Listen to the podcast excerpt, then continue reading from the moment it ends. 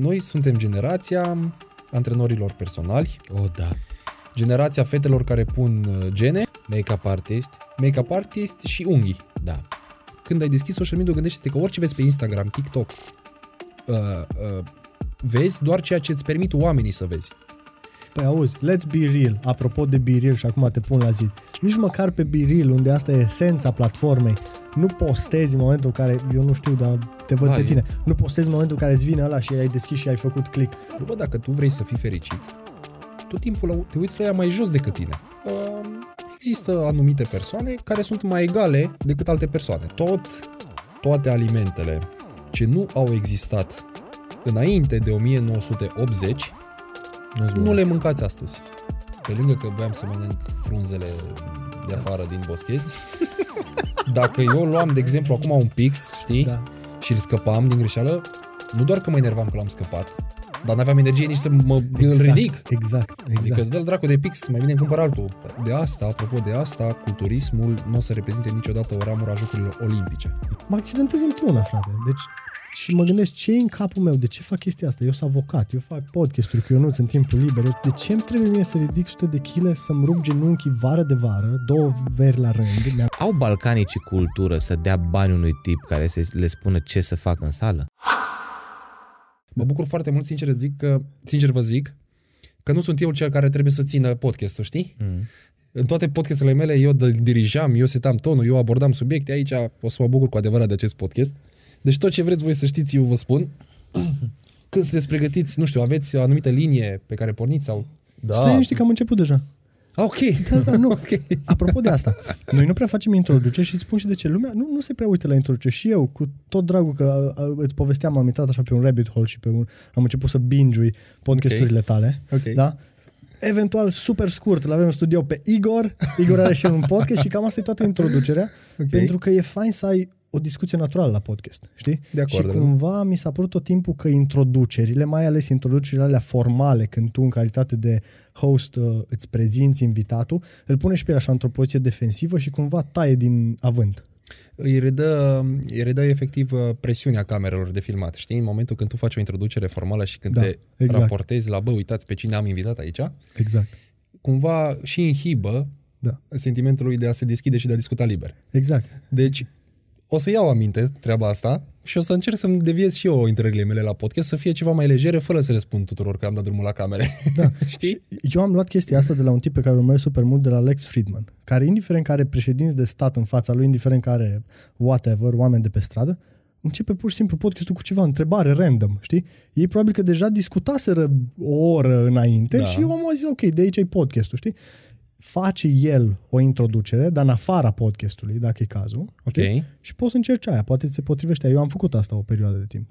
Cum funcționa Radu? Știi? Deci, Deci pur și simplu, după ce ai încheiat podcastul sau oricând, filmezi tu separat introducerea. ok. Știi? Ca să fie, poți să o faci și imediat după, să-i spui Ok. okay. invitatului, hei, acum înregistrez o parte uh, separat pe care eu o să o pun, ca să nu tai din, uh, din avântul discuției. Ok, ok. Uite, asta e o perspectivă interesantă, știi, exact, uh, nu, nu, nu ajungi în punctul în care să-l atingi Da. pe cel cu care faci podcastul. Deci mi se pare o chestie super mișto. Îmi Spuneai de tipul ăsta. Uh, Ce tip de podcast este cel... uh, Uh, el este, ca să-ți faci o idee, e programator, ceva developer pe inteligență artificială, ceva a fost uh, um, academic de pe la MIT, Da. tipul e super suspus Ok. și e cumva, eu așa îl simt ca învățăcelul lui Joe Rogan. Învăță Că pe Rogan sigur îl știi. Cu siguranță. Și a fost odată la Rogan și Rogan a zis, ok, trebuie obligatoriu să-ți începi podcastul tău, cum de altfel a spus la mai multă lume.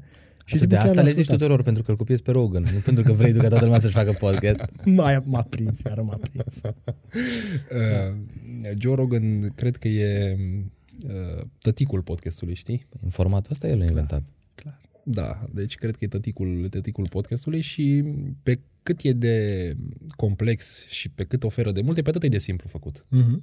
Mie asta m-a surprins. Chiar mă Da. uitam la uh, masa lui, știi, masa pe care filmează, lucrurile alea, da, la niciun fel Da, de da, m, structură. La noi, în România, dacă te uiți la majoritatea podcasturilor, cum este și al vostru, uh, sunt toate lucrurile puse de la A la Z, știi, în ordine.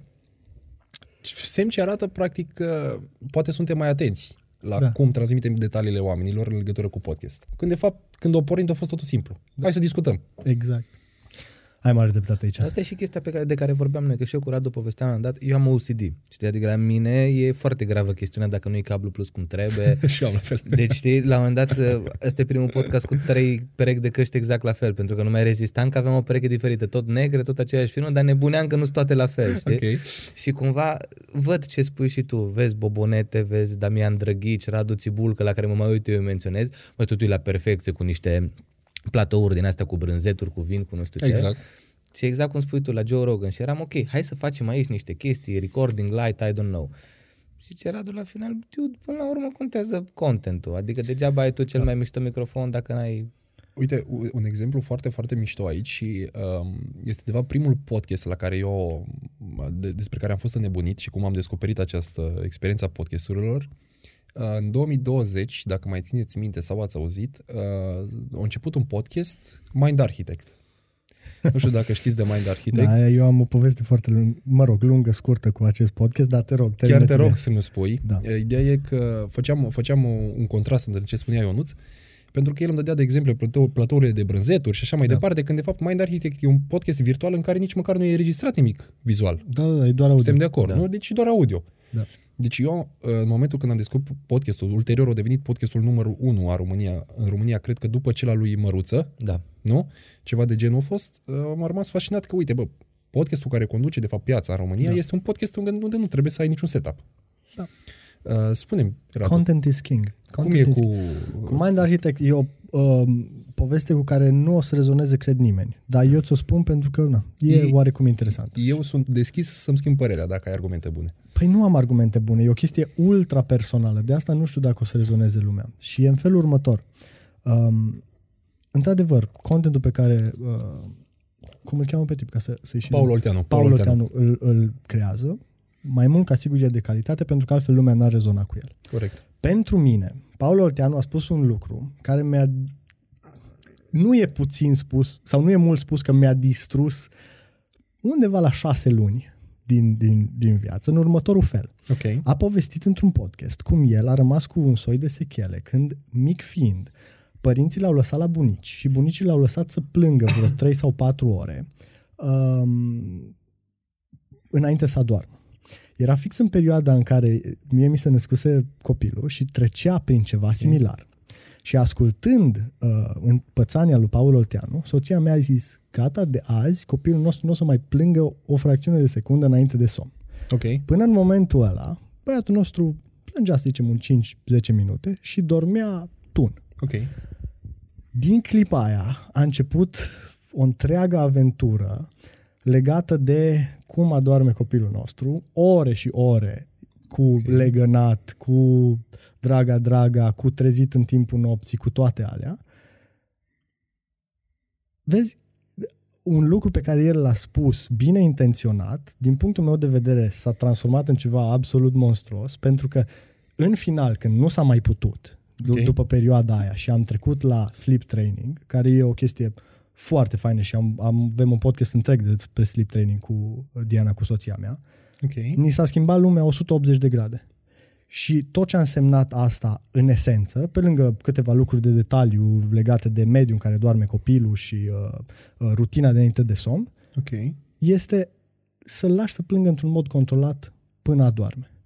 Într-un mod foarte empatic, într-un mod, repet, foarte controlat, dar a trebuit să avem curajul să facem pasul ăsta pentru, în cazul nostru, a însemnat literalmente trei nopți în care el a prâns undeva la 20 de minute în prima seară, 15 minute în a doua, 10 minute în a treia. Ok. Și, repet, lucrurile s-au schimbat 180 de grade. Și pentru asta, Paul Oteanu, pentru mine a rămas așa cu o bilă neagră imensă și eu nu pot să ascult alte lucruri. Știi, e și un blocaj de-al meu, că probabil că omul, cum am spus și înainte, are niște abordări foarte fair. Dar mie... Uh, uite, vreau să construiesc pe pricina exemplului pe care tu l-ai dat Da. Și să-ți spun în ce manieră m-a atins pe mine exact aceeași informație pe care tu ai spus-o mai devreme. Te rog. Uh, nu sunt în situația în care să am copii. Uh, multă sănătate îți doresc copilului tău. Doamne ajută, mulțumesc. Uh, ce vreau să-ți spun, uh, ce vreau să vă spun de fapt este în felul următor. am ascultat episodul despre care tu spui, cred că l-am ascultat de 3 sau 4 ori și am încercat să mă înțeleg pe mine și să-mi dau seama de traumele mele emoționale. Mhm. Uh, care s-au creat în subsidiar inconștient, fără să-mi dau eu seama și am ajuns la vârsta pe care o am acum, trăind încă cu ele, uh, au fost exact pe același exemplu pe care spui tu. Uh, povestea e în felul următor. Eu am crescut doar cu mama mea, ok? Ceea ce înseamnă că singura mea plasă de siguranță era doar mama mea. Bun. Ce s-a întâmplat este că eu, că până la vârsta de 6-7 ani, uh, dormeam și eram strict dependent de ea, de prezența ei. Neavând pe nimeni, nu a fost o situație de așa manieră încât să am nevoie emoțională strict de ea. Dormeam cu ea, ce s-a întâmplat a fost că într-o anumită perioadă eu aveam o vecină, short story, aveam o vecină care se simțea tot timpul rău. Era genul de femeie bătrânică, uitată de copiii ei, o situație mai precară, o situație tristă, în fine. Această bătrânică care era vecina noastră găsea spri- sprijin în mama mea, pentru că tot timpul se spune că vecinul ți cea mai apropiată rudă. Și uh, această bunicuță, într-o anumite nopți, avea anumite episoade în care se simțea foarte rău și trebuia să ajungă la spital. Ce se întâmpla, Radu, era că ea venea la mama mea disperată la ușă, o trezea, mama mea pleca de acasă și o ducea pe această bătrânică la spital ca să-și rezolve problema, din sentimentul de empatie și de faptul că nu avea cine să o ajute. Ce s-a întâmplat pentru mine și în creierul meu Da. era că eu tot timpul mă trezeam noaptea și mă trezeam fără să văd pe mama mea lângă mine. Da. În momentul când eu mă trezeam și nu vedeam pe mama mea lângă mine, m-a apucat plânsul, m-a apucat panica. De ce? Pentru că eu aveam nevoie ca ea să fie acolo, că eu să fiu liniștit. Ce s-a întâmplat? Aceste episoade s-au repetat în anumite rânduri, în repetate rânduri, îmi cer scuze, uh, până într-un final, când ea a repetat acest episod, a plecat de acasă, apropo, aj- am ajuns în punctul în care mă trezeam noaptea, o vedeam că nu e lângă mine, îmi luam telefonul și în momentul când formam numărul ei ca să o sun, mă rugam, mă rugam ca efectiv să nu aud telefonul că sună în casă, Adică, al ei. Ok? fair enough. Uh, ceea ce mi arăta sentimentul de disperare Da.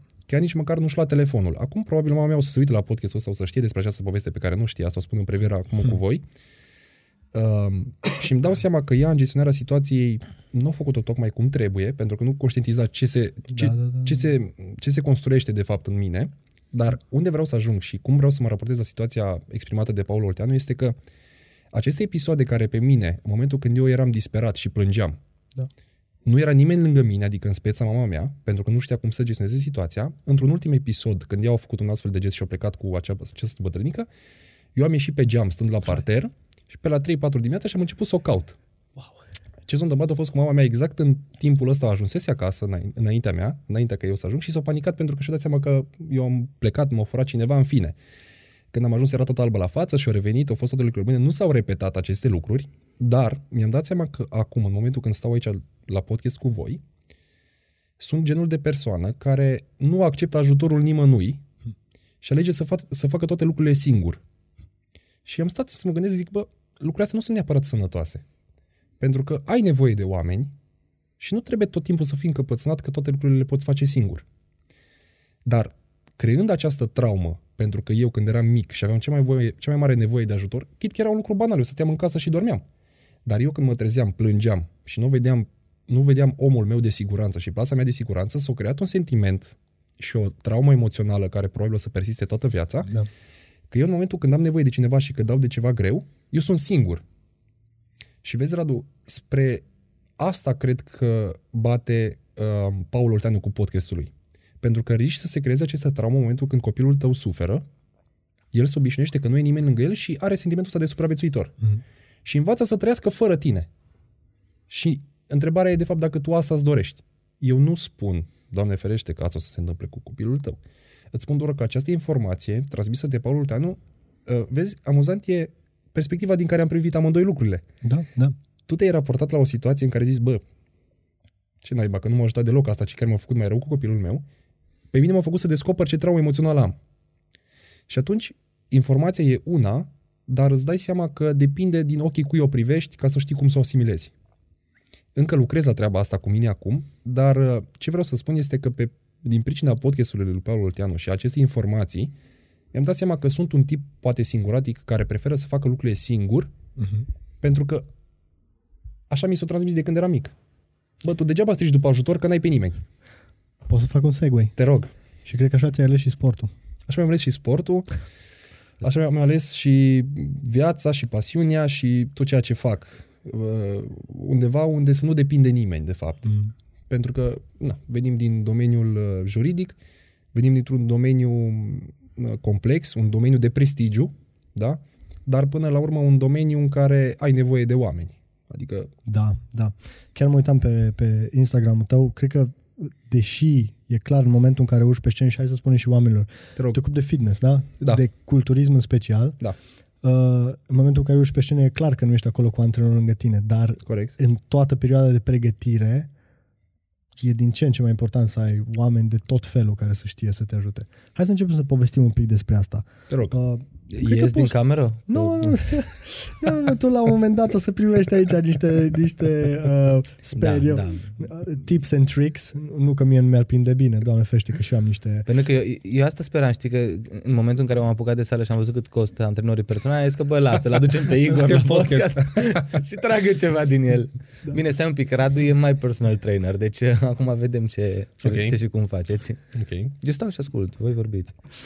Bun, nu, nu, nu, îți spun, deci podcastul ăsta l-am, chiar l-am gândit uh, uh, foarte să, să ne ajut, să vii să ne ajut, că și eu am niște probleme pe partea de fitness și eu nu-ți, nu, nu, La nu mine vorbesc se vede. pentru tine, da, da. Probabil că distanța La- la focală mine de mai la cameră nu e evidentă. cea, cea potrivită. Da, vezi, vezi cu ocazia, iartă-mă, Radu, cu ocazia faptului că mă bucur că simțiți că aveți, că simțiți că am cu ce să vă ajut, o să se bucure și urmăritorii noștri și cei care vizionează acest podcast. Normal. Ia-ne de la început, nu? Ia, ia-ne de la început. Cum uh, ai uh, în, început cu povestea cu fitness-ul, cu povestea cu culturismul? Pentru că ceva îmi spune, iartă-mă Ionuț, majoritatea tinerilor, cred că ăsta e, după fotbal, cel mai popular sport de la noi din țară. Și îți spun sincer asta, pentru că îmi aduc aminte, eu și cu colegii mei de la sală, când am ajuns la vârsta de mers la sală, toată lumea merge la sală. Mhm. Și că e o chestie general valabilă că ai uh, uh, unul dintre primele uh, tangențe cu sportul la sală. Știi? Uh, ok. Uh, nu, nu, nu, nu, iartă-mă. Um, să zicem cu fitness-ul, cu, cu partea de uh, a trăi sănătos, cu partea de a, știi? ok. Uh, pentru că e clar că unii au mai mers la not, la whatever, când erau mici, Da. la karate și așa mai departe. Deci acolo poate e prima. Dar alea sunt niște sporturi mult mai nișate și ca să faci uh, performanță sau ca să le duci, uh, cum să spun, toată viața în spate, Mhm. puțini sunt cei care rămân la karate după ce au făcut în, uh, în copilărie. copilărie. Știi? Pe când partea de sală Forever. e mult mai, e mult mai uh, Uh, comună. Aici, aici, din punctul meu de vedere, Radu, în primul rând, vreau să-ți spun că eu când eram mic, bă, era la modă să joci fotbal. Mhm. Adică nu vreau să folosesc cuvântul șmecher, dar erai văzut respectat de către prietenii tăi din zonă dacă tu Da. făceai fotbal. Ok? Da. Ce s-a întâmplat, uh, să trecem ușor la povestea mea, este că eu am jucat fotbal la, fotbal la un nivel destul de profesionist până la vârsta de 17-18 ani. Uh, Fotbalul, de altfel, ca și orice alt domeniu, și nu vreau să fiu antinaționalist, deci nu orice alt domeniu doar din țara noastră, ci orice alt domeniu în general, uh, există anumite persoane care sunt mai egale decât alte persoane, dacă mă înțelegeți. Am înțeles perfect. Da? Da, și știu povestea că și eu aveam prieteni de Da. vârsta mea care Exact. se confruntau cu ceva similar. Exact. Deci unii sunt mai egali ca alții. Uh, Adevărul care trebuie spus și menționat este că dacă tu ești suficient de bun, nu poate nimeni să se atingă de tine. Dar uh, eu nu eram, n-am fost cazul acesta, nu am fost atât de bun încât nimeni să nu se poată atingă de mine și am simțit că unii sunt mai egali decât alții. Uh, pasiunea despre acest sport, care era atât de popular și era se juca peste tot și așa mai departe, au venit în rând cu turma, practic, adică toată lumea făcea fotbal care era mai sportivă, făceam și eu, în fine. A fost o pasiune la momentul respectiv, după care, în momentul când uh, m-am oprit din fotbal, am zis, uh, mă, ok, eu o să fac facultatea de drept pentru că din familie uh, sunt, uh, sunt manipulat să fac această situație, o să ajungem și aici. Un cuvânt Da. puternic. Da, dar uh, îndoctrinat, manipulat, cum vreți voi să-l numiți, ideea e că uh, vreau uh, să fac ceva și vreau să descoper ceva unde suntem egali. Eu cu tine suntem egali. Uh, până în punctul în când am ajuns în sală, apropo, uh, tu poate îl cunoști pe Mania George, Da, sigur. tu nu cred că l-ai prins, Ionuț, nu? Mania Nu, nu, George nu. a fost, Salut, George, în cazul în care ne urmărești. Îmi sună cunoscut, da. dar a fost un... uh, Te bă- ajut eu. ok. Tot Big și el. Ok. Uh, tu, Ionuț, în momentul când uh, ai intrat la facultate, el nu mai era. Nu, Eu- el, el a atunci fost știu, coleg de atunci generație știu cu mine. despre cine vorbiți. Atunci știu despre cine vorbiți. George a fost și el coleg de generație cu mine, cred că și el a fost la Hexagon, nu? Da, da, da, la, da. la fotbal, da. Sigur, sigur, așa m-am cunoscut uh, și eu cu el, eu îl știam pe el, el Foarte era bine. arbitru, el e și arbitru. Da, da, da, corect, corect, corect. El e și arbitru. El e și Corect, arbitru da, și așa este. de acolo ne știam de la fotbal. În fine, el m-a băgat pentru prima oară în sală de forță, dar ca să ajung la povestea mea și de fapt nu despre George e povestea, chit că te salut și te respect, uh, în sală, în momentul când am ajuns în sală, descoperind pasiunea asta, au fost tot timpul fundamentată pe pilonul că bă, greutatea de 5 kg pentru mine Da. este greutatea de 5 kg și pentru tine. Adică nu mă interesează ce privilegii ai, nu mă interesează ce părinți ai, nu mă interesează câți bani ai, nu mă interesează câte relații ai, pentru că greutatea de 5 kg e la fel pentru amândoi. Adică consider domeniul fitnessului și sala domeniul în care toți suntem egali, indiferent cine ești și cum ești. În rest, cred că orice alt domeniu, cu toată asumarea o spun și vă rog să mă contraziceți dacă veniți cu o idee, în orice alt domeniu pornești egal și nu prea egali. Depinde de omul care ești și depinde ce resurse ai. Dar în fitness, tu pe mine nu mă poți păcăli că tu ai grijă de corpul tău, că tu faci sală, că tu mănânci și că ești și constant, pentru că se vede pe tine. Adică tu în momentul când te văd prima oară îmi dau seama. Știi? Uh, și atunci m-am, m-am axat pe treaba asta și asta a fost alinarea mea, că nimeni nu poate să aibă mai mult decât mine în sală, pentru că efortul este același din partea amândurora. Tu nu poți să vii cu anumit, o anumită sumă de bani care să fie peste a mea, sau anumite relații, sau o anumită situație mai bună, da? Peste a mea, pentru că nu se raportează la așa ceva. Și de aici a plecat pasiunea, de fapt, despre și cu și pentru culturism și pentru sală și ulterior, bineînțeles, în momentul când ești relativ bun la ceva, degeaba ești bun dacă nu transmiți și omenirii. Corect? Adică degeaba ai tu valoare dacă nu poți să aduci valoare oamenilor din jurul tău. Și așa a început, de fapt, toată povestea despre sală, dar în paralel cu domeniul juridic, erau, uh, era, era o obligație morală, era uh, o, și o chestie din orgoliu. Adică facultatea de drept pentru mine a reprezentat un început în uh, cadrul uh, studiilor superioare, pentru că mama mea lucrează în domeniu. Și atunci, bineînțeles, ca și orice alt părinte, vrei să-i oferi copilului tău un drum pe care tu știi sigur că e bun, că e mm, reușit, că vrei să aibă succes copilul tău, să ducă poate o viață mai bună decât ai dus tu. Ce s-a întâmplat este că eu n-am putut să mai uh, n-am putut să mă raportez la face doar facultatea de drept și am raporta poate doar la anumiți bani în detrimentul pasiunii a ceea ce fac. Și atunci au trebuit să existe chestiile astea în paralel. Facultatea de drept una, fitness-ul alta. Știți? Și atunci, uh, ce, ce, care e de fapt dilema în toată povestea asta este că, bă, de ce mai faci, de ce mai faci efectiv facultatea de drept dacă tu oricum vrei să performezi și să faci bani din fitness? Da. Și aici uh, mi-am dat seama recent cât de imatur cred că am fost la momentul respectiv, pentru că am început facultatea de drept și după un an mi-am dat seama, băi, eu nu o să fac asta. Eu nu o să fac asta. I-am trezit și mamei mele, mi-am spus tatăl meu, băi, nu o să fac nimic în domeniul ăsta. Dar ce m-a atins e eventualele vorbe pe care mi le spuneau oamenii din jurul meu. Mm. Exact ce mi-ai spus tu, eu nu înainte să dăm drumul la podcast. Exact. Exact ce mi-ai spus tu înainte să dăm drumul la podcast și o să te las pe tine să ne spui. Uh, legat de faptul că, bă, după ce a trecut un an, eu dacă mă lăsam Da. și ziceam, bă, eu chiar nu-mi doresc, adică pe bune nu-mi doresc. Persoanele din jurul meu și oamenii din jurul meu, știi ce ar fi zis, Radu? Bă, păi tu nu ești suficient de deștept, mă. Păi tu ești un fraier, te-ai apucat și te-ai lăsat de facultate că nu ești în stare să o termini. Eu chiar dacă le spuneam, băi, eu nu-mi doresc. Ar, m-ar fi crezut cineva? Da. Zis, bă, n-ai fost în stare, asta zice toată lumea. M-am lăsat afectat și condus de orgoliu ca să pot să termin facultatea, ca să demonstrez de fapt unor persoane pe care oricum nu dau doi bani, că eu am valoare în domeniul juridic. După care, bineînțeles că s-a oprit tot pentru că ar fi fost o prostie mare ca eu să mă duc în continuare pe acest drum neavând niciun fel de pasiune despre asta. Da, da. Eu îi zâmbeam lui Ionuț din alt motiv, pentru că mă uitam la tine, rog. Igor, și mă gândeam, stai, îl avem pe Alex Mitran lângă noi sau, sau pe altcineva? Pentru că am avut o poveste similară. Igor și unde- Alex au aceeași poveste cam în mare. Da, și mi se pare Da. fascinant. Nu-l pentru cunosc că pe mă Alex. întorc la ce îi spuneam lui Alex despre exact ce ai spus și tu, părinții, care ei îți vor tot binele și ei știu că ăsta e drumul pe care uh, ei au avut succes. Știi? Da. Ei știu că asta e, asta e calea care a funcționat pentru generația lor. Și din lipsă de informație, din prea multă Vezi? iubire, whatever, nu au curajul să aibă încredere în copilul lor să facă ce știe că trebuie făcut. Știi? Eu te rog, intervin te rog. puțin acum. La mine era puțin diferită treaba cu părinții. Adică unul zicea că pf, să ajungi avocat e cea mai șmecheră chestie ever, ești uh, king of the jungle, cum zic eu. Ok. Celălalt îmi spunea, bă, vezi că nu prea contează. Adică, a, tata mie zicea să mă fac uh, polițist. Eu și poliția, vă dați seama că nu suntem neapărat pe același calapot. Na, nu știu dacă aș trece de proba sportivă în primul rând, dar Ok. na, în fine.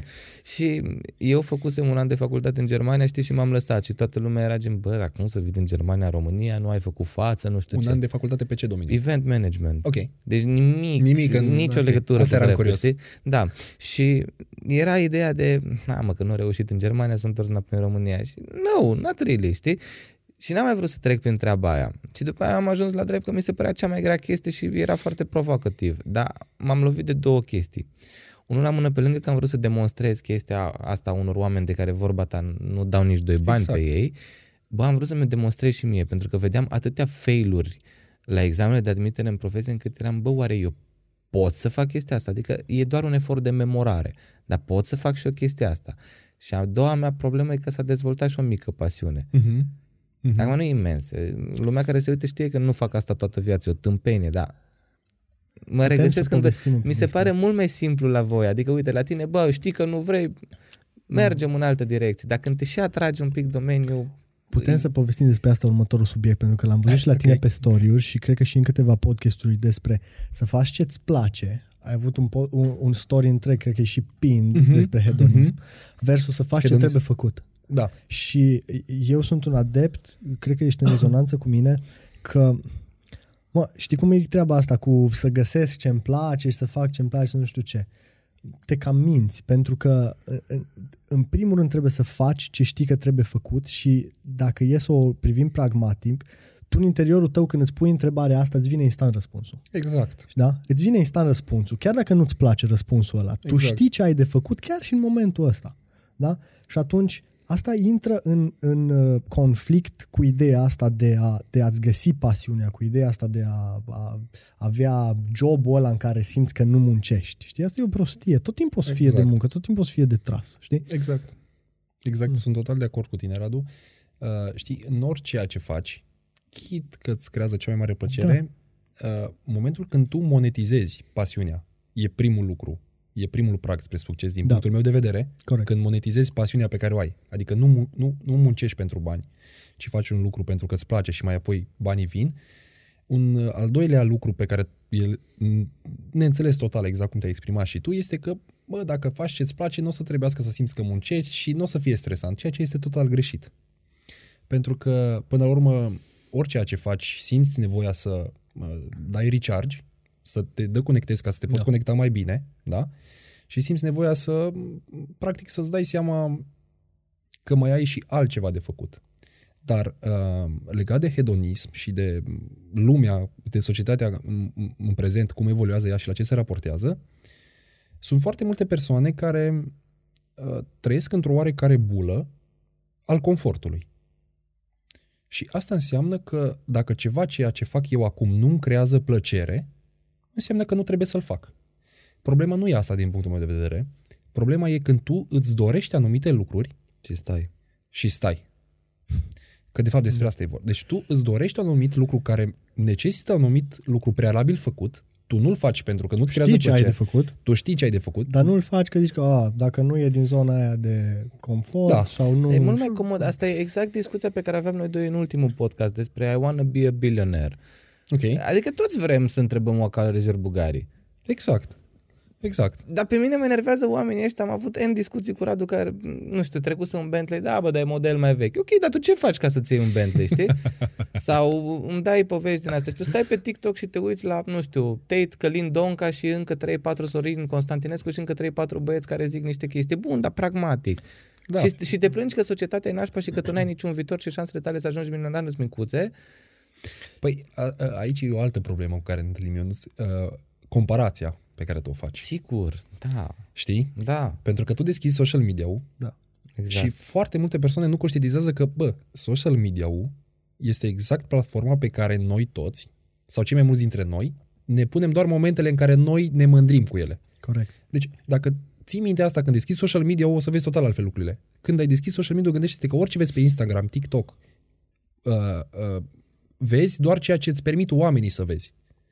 Ori nimeni, nimeni în ziua de astăzi aproape nu are curajul să vină și să îți arate părțile proaste ale unui lucru, pentru că lucrul acela nu-i face cinste. Pe lângă frica de judecată, care este una mult mai mare, exact ce vorbeam mai devreme, o să mă judece dacă eu mă las de facultate de drept, logic, da? da? Pe lângă că frica de judecată e una mult mai mare, gândește ce s-ar întâmpla să deschizi social media și să vezi că la unul i s-a stricat mașina și l-a pus asta pe Instagram. Tu în momentul respectiv nu o să te mai simți trist, pentru că știi ce o să vezi? O să vezi, bă, mie mi s-a stricat mașina acum două săptămâni, acum mi s-a stricat la ăsta. Pac, uite și el trece prin astfel de probleme ca mine. Păi auzi, let's be real, apropo de be real și acum te pun la zid. Nici măcar pe be real, unde asta e esența platformei, nu postezi în momentul în care, eu nu știu, dar te văd Da, pe eu- tine, nu postezi în momentul în care îți vine ăla și ai deschis și ai făcut click. L-am făcut și ai, în păi, podcast. păi asta zic, dar ai căutat un unghi, ai vrut să pare cât mai Ah, fancy, ai bun, vrut să, ok. înțelegi? Ai încercat și în momentul ăla care este literalmente despre a captura un moment random din zi, da. să-l faci un pic Da, frumos, dar nu să trebuia dea să bine, vadă să burta, știi? man, acum, Păi, serios. păi asta, ai văzut? Păi exact despre asta e vorba. Da. Dar nu, eu țin minte, acum un an, jumate, doi ani am făcut un story, deci story-ul ăla o rup, nu-l uit. Am plecat cu bicicleta și am făcut pană în Alioș, Mașloc, ceva sat din ăsta super Ok. micuț, în fine. Ok. Și am căutat o, o pompă, un compresor, ceva, uh-huh. să mă umflu și eu roata. Că aveam camera de schimb, n-aveam asta, în fine. Și am început să merg pe marginea drumului cu bicicleta pe lângă, cu papuși de bicicletă, cu clipsuri pe tălpi, umbli extraordinar de confortabil pe asfalt, n-are rost, uh-huh. tu știi cum umblu eu cu ea. Ok. Și au început să mă alerge niște câini prin mijlocul câmpului și eram, bă, ăsta e un moment din la de story super Caterinca. și am deschis ăsta și am început să povestesc cum am De făcut story sau de autostop. testament. Da. Ok. Și am început să povestesc atunci pe story cum au urmărit câinii. După aia a venit un Ford Transit cu niște colegi de-a noștri de etnie, cum, ca să, Așa, să nu da, fiu nici nesimțiți. da, nu fi rasist, Așa da. care, na, ei voiau să mă bage în dubă să mă ducă până în Arad și eu n-am zis că nu e o chestie neapărat. Pe bune? Da, cu tot cu bicicletă să mă bage în dubă. Asta e reală? Da. Eu cred că băgau bicicleta și te aruncau Gen, pe gen tine. efectiv și-a fost pe story, știi? Și am povestit toată chestia asta și lumea era, bă, dar de ce postezi așa ceva? Că e o zi tristă. Eram, nu, man, este o zi în care ziua Da. asta putea să fie mult mai nașpa, dar la finalul zilei mi-a răspuns mai la telefon și a venit cu mașina după mine, știi? Happy ending. Da. Bine, dacă terminam în dubă, nu cred că era happy ending, dar... Da, dar, dar, da, dar vezi, vezi uh, uh, adevărul trist din povestea ta, Fanny, Ionuț, este că e, ai avut reacția persoanelor, bă, de ce postezi așa ceva? Da. Bă, de ce nu postezi o poză cu bicicleta pe un view? Să... Păi stai, vreau să, să intru aici într-o chestie, deci mi se pare... Me... Bă, Igor, atâtea avem de vorbit cu tine de n-are rost. Sper că, sper că ai timp. Da, sigur. Dar oricum, cred că mai facem încă unul. Îmi mare aduc, drag. Îmi Câte aduc, unul pe am, lună. îmi aduc aminte de, de o chestie pe care o spunea Mircea Bravo la un TED Talk în Cluj. Ok, Și Mircea Bravo spunea următoarea chestie care e exact ce vrei tu să spui, dar cu alte cuvinte. te rog. Pe Instagram tu vezi omul ca cine vrea să fie, nu cine e. Corect. Pentru că dacă eu, de exemplu, mănânc uh, pâine cu pateu și după aia mă duc și mănânc uh, caviar, nu o să postez pâinea cu pateu. Da, dar știi, știi, știi, asta tot în comparație pleacă, Ionuț. Pentru că tu crezi și îți setezi anumite, uh, uh, anumite standarde că dacă nu ești la highest level, nu ești cool, știi? Da. Și tot din comparație pleacă treaba asta. Mama mea avea o vorbă uh, și încă rămâne cu mine și o să rămână probabil toată viața. Uh, ea spunea foarte simplu, bă, dacă tu vrei să fii fericit, tot timpul la- te uiți la ea mai jos decât tine. Dacă vrei să fii fericit, Bă, ce bună e asta! dacă vrei să fii anxios, să fii trist, atunci uite-te la ea mai sus. Și atunci tot timpul o să fii nemulțumit, vă garantez. Da. Vă garantez. Pentru că știți ce se întâmplă? Tot timpul când ajungi la un, nivel, la un anumit nivel, îți dorești și mai sus, și mai sus. E o ipocrizie să nu zici că îți dorești mai mult. Da. Și atunci dacă vrei să fii fericit, bă, uite-te la ea care au mai puțin decât tine, fi, bă, fi cu recunoscător și Da, atunci... Da, Știi? dar dacă te uiți la ăia de, de sub tine, eu zic că îți dai singur cu băta în cap. Că nu mai evoluezi. Adică accepte că e sub, Nu, a- știi Corect. ce sublinează asta? Să fii grateful, știi? Exact, Be ah, grateful. ok. A, Da, asta grateful. sublinează. Cumva, uite-te că aduci aminte unde ești. Că asta exact, voia despre să asta e subliniez. vorba, Da. da. da. Vezi, vezi că totuși ești undeva unde comparativ cu ceilalți uh, Asta e, E o zonă bună. și asta am povestit cu tine în Da. Păi sunt cumva Da. niște teme recurente. generale, da. Da, dar eu aș vrea să ne întoarcem un pic la Te zona rog. de cursuri. Cred că așa o să Da, fie bine, tot hai- hai episodul. că o să plec. încercăm să povestim despre bodybuilding Ok. și o să facem tot felul de tangente din asta. Sigur, sigur. Da. Băi, deci fii atent, stai să, să dăm așa o little introduction. Noi avem în camera asta un om care face sport numai așa de plictiseală și de caterincă. Adică eu am bicicletă și schi, altceva Ok. rar. Mă vezi, am încercat acum cu sala, dar mă plictisește de groaznic. ok. El care are o sală acasă și tu care faci culturism. Deci sunt trei nivele de pregătire fizică. Așa Ok. că cred că poate ieși o chestie în care eu o să tac și voi o să vorbiți. Tu ți-ai ales bine uh, sporturile oricum. Ionuț. Tu ai bicicleta vara și schiurile iarna, deci Exact. Ai văzut? ești acoperit total. Da, da. Cam, cam așa se raportează lucrurile, dar um, știi, nu știu dacă e vorba de nivel, cât e vorba de a, face, de a fi activ. Acum, asta fiind profesia, te rog. Fii te atent, hai să povestim exact despre asta. Te rog, asta rog. e un subiect, uh, iarăși, foarte interesant pentru mine. Cum e diferența dintre sportul de performanță și sportul pe care ar trebui să-l facă omul Da. de rând, da, și folosesc uh, din adins expresia, pentru a fi sănătos. Povesteam cu un alt invitat de la podcast, Darius Sugian, salutare Darius, Ok, care e uh, fost campion la haltere, uh, actual antrenor de haltere, ok. Și povesteam, mă, sportul de performanță e una dintre cele mai nesănătoase lucruri pe care poți să le faci cu corpul tău. Da, sunt total de acord. Deci, din pricina culturismului, uh, culturismul și cu sănătatea sunt două ramuri total paralele. Sunt ca și liniile de tren. Da. Merg împreună, dar nu se întâlnesc. Deci, culturismul nu înseamnă sănătate. Uh, Ca și orice alt sport de performanță, din punctul meu de vedere, nu înseamnă sănătate, numai că în culturism, substanțele anabolizante sunt vizibile în tenis, în ciclism, în orice altă ramură, substanțele nu sunt vizibile. Nu te uiți la el și zici, bă, ăsta folosește ceva. Da. Dar în culturism e, sunt vizibile și atunci ă, de asta, apropo de asta, culturismul nu o să reprezinte niciodată o ramură a Jocurilor Olimpice. Mhm. Dacă cumva v-ați întrebat, sau mă rog, dacă nu știți acum, niciodată nu o să reprezinte, pentru că dacă tu aduci culturiștii la Jocurile Olimpice, o să setezi ca și promovare o- un sport unde substanțele se văd, frate. Da. Nu trebuie să-ți iasă la teste antidoping, se văd. Și asta nu este o chestie sănătoasă. Și încurajez neîncurajarea promovare, promovării culturismului în Jocurile Olimpice. Da? Deci susțin treaba asta. Din punct de vedere al performanței în culturism, uh, cum am repetat mai devreme, Radu, nu se pune problema ca tu să fii sănătos, ci se pune uh, accentul pe performanță. Asta este, de fapt, diferența între un sport pe care îl faci recreativ, că tu te raportai la un om de rând, eu prefer să-l numesc recreativ, și un sport de performanță. Adică, când faci un sport recreativ, tu te focusezi pe starea de bine. Da. Când faci un sport de performanță, pe tine te interesează performanța. Da. Chiar dacă îți pune în, în, în, în probleme Hai sănătate. să vorbim un pic despre culturistul care urcă pe scenă, că eu am în E- minte... Da, dar eu vreau cumva să fac o chestie mai simplă înainte să intrați voi în asta. Mm. Te rog, te rog. Tu ești la un nivel din ăsta în care te autosabotezi și în timp ce vorbeați voi, eu mă gândeam la două persoane, la Schwarzenegger și Ronnie Coleman. Ok. Care Schwarzenegger și la 70 și 80 de ani cât are, încă he's good. Ronnie Coleman deja are vreo șase operații la genunchi. Bun, și Schwarzenegger o, scă- o schimbat un ficat la un moment dat. Toată coloana Bun, sudată. Da. na, Mr. Olympia. și adică, niște alegeri diferite Da. pe care Da. le-a făcut Și în materie între- de antrenament. Asta Exact. e întrebarea cumva, ca și uh, sport de performanță culturismul, care e șansele să go with a long life? Că văd mulți oameni în culturism care s-au pierdut pe la 40 de ani, s-au mutat la cimitir. Rich Piana este unul Exact. dintre ultimii care îmi vine în cap. Mm. Da, exact. uh, Exact. Ideea e în felul următor. În momentul când alegi să faci culturism, te întrebi singur până în ce manieră vrei să faci acest sport și până la ce nivele vrei să o duci.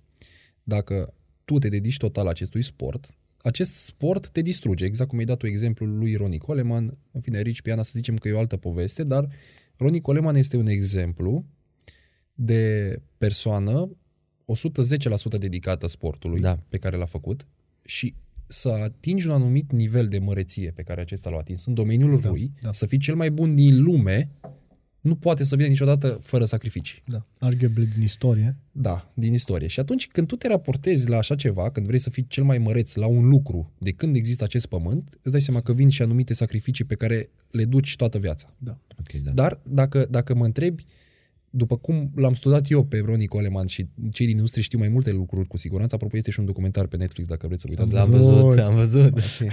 Bine Tu de credeai că vii aici printre pământeni. ok, ok. Nu știu eu multe, dar știu câteva, da? Mă rog. Ok. Da, deci cred că dacă l-ați întrebat dacă ar face-o din nou, Eu cred că ar zice da. da. da. Îți dai seama. Păi da, dacă una dintre întrebări era, uh, sau nu, una dintre frustrările lui era că n-a făcut mai multe geno, cu nu mai știu cât avea el în spate atunci, că a făcut doar, nu știu, trei sau whatever, irrelevant. Jesus. Și asta era frustrant. El, din scaun cu rotile fiind, Da. spunea asta Da, la interviu. da, exact. Care sunt regretele tale? Da, Da, mă, oh, dar că să n-am se- făcut mai multe. Da. Da. Să, să ai voința aia în tine. Deci mie mi se pare, Coleman, e, e, e modelul ăla de do it. Da, e, este un, uh, un, uh, un tip de persoană care se naște odată la ceva sute de ani, din punctul Da, meu de vedere. Da, corect. Nu neapărat din punct de vedere al fizicului, ci din punct de vedere al Motivație. motivației, Mentalității. mentalitate, Da, drive-ul ăsta de a face lucrurile la cel mai înalt nivel și să fii de fapt cel mai bun. Deci, ca să mă reîntorc la subiect, uh, Radu, uh, da, sănătatea cu culturismul nu se pot împăca, nu pot fi frați, sorori, nici măcar frați vitregi, dar ce se întâmplă este că plătești un preț. Mhm. Plătești un preț. Din punctul meu de vedere, inconștiența pleacă din punctul în care tu vrei să plătești acel preț, dar nu ești suficient de conștient că nu ai geneticul necesar, Ridic Să- două Băi, degete. nu, și eu vreau, Ridic și unul. eu vreau. Da, geneticul da, necesar ca tu să ajungi acolo. Adică tu prețul poți să-l plătești, Da. ok? Dar ce te diferențiază este geneticul. Da, corect. Și atunci, dacă factorul ăsta îți lipsește, din punctul meu de vedere, să-ți periclitezi sănătatea și îți pui în pericol atât sănătatea ta cât și familia, toți cei dragi ție, Și atunci putem să spunem culturismul, ca, ca orice alt sport până la urmă, dar mai ales uh, culturismul iasă așa ca o uh, flacără, e un sport politically incorrect. Păi- Pentru că nu știu dacă știi, dar, dar mai nou, toată povestea asta cu genele și cu nu știu ce, e super rău văzută. Bă, fraților, ăsta e adevărul. Nu suntem, nu ne naștem Da. Dar egali. vezi, uite, Da. Că vorbeai tu de că suntem mai egali unii decât alții Da. în fotbal pe, pe vremea aia și în alți sporturi. Bă, da, și genele, și, și, și Exact. cum ne naștem efectiv exact. joacă un rol Dar masiv. mie, mie mi se pare efectiv, exact la chestia asta mă gândeam când, când povesteai de unii suntem mai egali decât alții. Nu știu, de exemplu, hai să o dăm pe bune în domeniul Da. dreptului. Că știi și tu că dacă Da. mami, tati, procuror, o duci mai bine. Exact. Știi? Exact. Da, Da, dar și acolo- dacă da, mami de asta- tati te-au născut. Bun, da, exact. Da, Altfel. dar și dacă mami la mine, mami, tati nu au nicio treabă Da. cu domeniul juridic. Dar dacă lupți destul de tare și tragi destul de mult, poți să-l depășești pe ăla la care mami, tati, procuror. Dar ce faci cu ăla care are bicepsul cum trebuie? Uite, vezi, ăsta, ăsta e un lucru foarte important. Deci, din punctul meu de vedere, dacă mami tati e procuror, înseamnă că mami și tati la un anumit nivel au plătit prețul timpului lor liber Mhm. pentru a ajunge în punctul ăla. Clar. Și ție îți conferă drumul deja bătătorit, pe care tu poți să-l parcurgi sau nu în alt domeniu, cum fac eu, de exemplu, cu fitness-ul, da? Dar din punct de vedere al geneticului care se transpune chiar și în, chiar și în drept, și vă spun imediat cum, uh, geneticul ori l-ai, ori nu l-ai. Da. Adică nu poți să te duci pe un drum. Geneticul în drept, din punctul meu de vedere, reprezintă capacitatea cu care tu poți să memorezi mai bine, mai repede, poate să ai anumite reacții spontane pliate pe aceeași jurisdicție sau, mă rog, pe ce discuți. Deci asta reprezintă geneticul din punct de vedere al, uh, al domeniului juridic. Să poți să fii adaptabil la orice situație, mai ales din punct de vedere al avocaturii, știi? Da. Tot timpul să reușești să găsești anumite răspunsuri mai repede decât le-a găsit celălalt. Și cred că aici mai vorbim despre un lucru, Igor. Te rog. Pentru că una e să te raportezi, uh, hai să zicem, uh, talent versus hard work, Da. um, când vorbim de poate un concurs regional, whatever. Ok. Și alta e să vorbim dacă vrei să faci performanță la cel mai înalt nivel. De Mr. Pentru că Olympia. acolo deja Da. cam toată lumea trage. Da. Și acolo se va vedea diferența dintre gene. Da. Povesteai cu un invitat de al tău și asta mi s-a părut fascinant. Diferența între Phil Heath și, și Kai Green. Da. Cum nu l-a bătut niciodată Kai Green, deși e clar mai muncitor, te uiți în ochii lor și îți dai seama despre asta că ăla e un călugăr care nu face altceva decât să mănânce și exact. să Exact. doarmă și să facă sport și Phil Heath e Phil Heath e. Da. You know, let's have some Da. fun, let's whatever. Exact. Este un fel de... Și totuși, știi? Eu nu știu pe băieții ăștia, sunt un fel de Jordan Rodman. Eu nu știu cine e ăla. Ah, Phil, tu, știi- Phil Heath e cel care l-a deturnat pe Jay Cutler. Că poate pe ah Jay ok, da, de Cutler îl știu, știi, da, ok. Ok, da, da, da. Bun, da. bun. Da, Wow. Da, e foarte, foarte mișto că ai știut asta, da, da. Radu. Mi arată că ești uh, fan, fan al Păi nu, culturismului. eu, eu serios am vorbit când am spus că băieți fiind de tineri, ăsta e uh, lucru cu care uh, te dai cap în cap când vrei să te apuci de sală. Adică Da. dacă vrei să-ți dai puțin interesul, ai intrat pe YouTube și pe ăștia îi găsești. Pe ăștia Că îi ei găsești. sunt mari, Corect. știi? Corect. Deci Corect. clar, uh, îți rămân întipăriți în minte, pentru că sunt nu știu, mi- mi se par formidabil. Eu încă mi-aduc aminte, de parcă ar fi ieri, când am văzut prima dată în sală un culturist adevărat. Da. E wow. E wow, da, da, Da, da. e wow, e wow, wow. Da, e, e, e ceva ieșit din comun, dar uh, încă o dată ne, depinde la ce nivel te raportezi. Radu. Da. Știi? Adică, din punct de vedere al geneticului în culturism, uh, cel mai bine înțelegeți uh, în, în felul următor. Dacă vine unul care muncește mai mult decât muncești tu, dar tu ai un genetic mai bun, cu siguranță l-o să te bată. Dar dacă tu, cel cu genetic bu- bun, muncești la fel de bi- mult Da, cum muncește ăla, Exact. cu siguranță o să-l bați. exact. Adică dedicarea, pasiunea, disciplina, viața de călugăr, dacă sunt duse la egalitate de către două persoane, cu siguranță o să câștige persoana care are un genetic mai bun. Da. Simplu. Iar geneticul, știți cum e? E ca la poker. Uh, primești două cărți, da? Îți dă, primești două cărți la Hold'em, da? Și mâna, știi, trebuie să știi să joci cu cărțile alea. Nu poți să dai switch. Nu poți Facts. ori te frustrezi pe faptul că tu ai primit o mână proastă și dai fold, Ori faci ce poți. ori faci ce poți și vezi dacă poți să scoți ceva. Așa e și cu geneticul. Dumnezeu ne-a dat un genetic. Acum să te gândești, bă, de, de ce nu mi-a dat Dumnezeu un genetic mai bun, de ce nu m-a făcut mai mare, mai scund. E, Sunt niște lucruri unde tu îți predispui energia pe niște lucruri care nu contează. Adică tu îți distribui energia într-o, în, punând niște întrebări către univers sau spre Dumnezeu sau spre cine crezi tu în Buddha și așa mai departe, care din punctul meu de vedere nu, nu au nicio validitate, știi? Și atunci să te întrebi de ce n-am eu, de ce aia, de ce aia, de ce aia și implicit să te compari. că Iarăși, tot aici da, ajungem. bravo, bravo, exact. Implicit să te compari. A, vezi, cu, cu, cumva, noi vorbim de geneticul din culturism, dar vorba ta e peste tot. E peste tot. Că în orice culturism te n-ai mai raportezi. vizibil că vezi o chestie, da? Păi știi ce mi se pare foarte fain și de ce, uite că acum ajungem și cum avem noi tangențe cu sportul. Modul în care se transpune sportul și Da. determinarea pe care o ai în sală mai ales, unde lucrurile sunt exact cum ai spus tu, măi, 5 kg, e 10 kg, le-ai ridicat sau nu le-ai ridicat? Nu există că, știi că era ud pe jos și am Da, alunecat da. și nu, da, da, ai ridicat sau nu ai ridicat. Da, asta te Da? interesează. cum se transpune determinarea aia în viața de zi cu zi, care e poate unul dintre aspectele importante, cel puțin pentru mine, cred că și pentru alții, Deci- uh, ce iei din sală dacă nu ești sportiv de performanță în domeniul culturismului, să zicem. Știi? Ok. Pentru că tu dacă ai determinarea aia să te confrunți cu... Uite, eu mai mă, nu știu ce am, că asta e una dintre întrebările mele pentru tine. Ok. Îmi place mie să ridic chestii grele. Încerc. Mă rog, grele raportat la posibilitățile mele. Te rog. Și mă accidentez într-una, frate. Deci, și mă gândesc ce e în capul meu, de ce fac chestia asta? Eu sunt avocat, eu fac podcasturi cu Ionuț în timpul liber. Eu, de ce îmi trebuie mie să ridic sute de chile, să-mi rup genunchii vară de vară, două veri la rând, mi-am distrus într-o vară genunchiul stâng, vara asta genunchiul drept, da? Ok. Pentru ce? Pe mine nu mă plătește nimeni. Tu faci bani în chestia asta, nice. Uh, Dar ce e în capul unora de... Poți să, iar mă bag un pic, dar exact cu chestia asta la fel și eu cu ciclism, adică eu și aseară stăteam Da. aici și mi-am morțit genunchiul din vina uh, problemelor de la ciclism. Și la fel mă, mă întrebam și eu, de ce dracu mă pun să fac 200 de kilometri și să mă distrug efectiv? Cred că e ceva noi în genă, nu, naiba știe. De, Dar nu, dar, dar e și foarte mișto. Adică eu, de exemplu, pe bicicletă mă și descar de toate frustrările posibile. Nu știu, mie mi se pare Bravo. că sportul te ajută să te da, asta ar descarci. putea să fie o treabă. Bravo. Deci, uh, când vă raportați la sport, din punctul meu de vedere, fie că tu, Radu, îți rupi genunchii făcând genuflexiuni sau presă sau, mă rog, sau fie uh, că tu, Ionuț, te raportezi la ciclism, uh, există anumiți neurotransmițători în creierul nostru care se secretă într-un momentul când trăiești anumite experiențe. Nu știu dacă, tu dacă te-ai uitat la mai de arhitect știi despre ce e vorba, dar uh, sunt anumiți uh, neurotransmițători, cum este dopamina, cum este serotonina, Mhm. cum sunt endorfinele Mhm. și cum este oxitocina. Și acum o re- scurtă recapitulare pentru fanii uh, neuropsihologiei. Uh, dopamina tot timpul se secretă în momentul când tu trăiești plăcere. Da. Ok? Deci eu aici că sunt cu voi și mă bucur că am parte de această discuție, trăiesc uh, dopamină. De altfel trăiesc serotonină pentru că mi este validat statutul. Serotonina se secretă în, în momentul când este validat statutul. Adică noi am terminat tot facultatea de drept în momentul când am avut absolvirea, Mhm. toți acolo am avut Pușcasă. pu- au pușcat serotonina în noi, pentru că ce am realizat noi de fapt? Am absolvit facultatea de drept, am primit o diplomă, O foaie. da, o foaie în, în, în Care- practică, dar în teorie pentru noi a reprezentat efortul Da. a patru Patru ani. Hmm. Ok?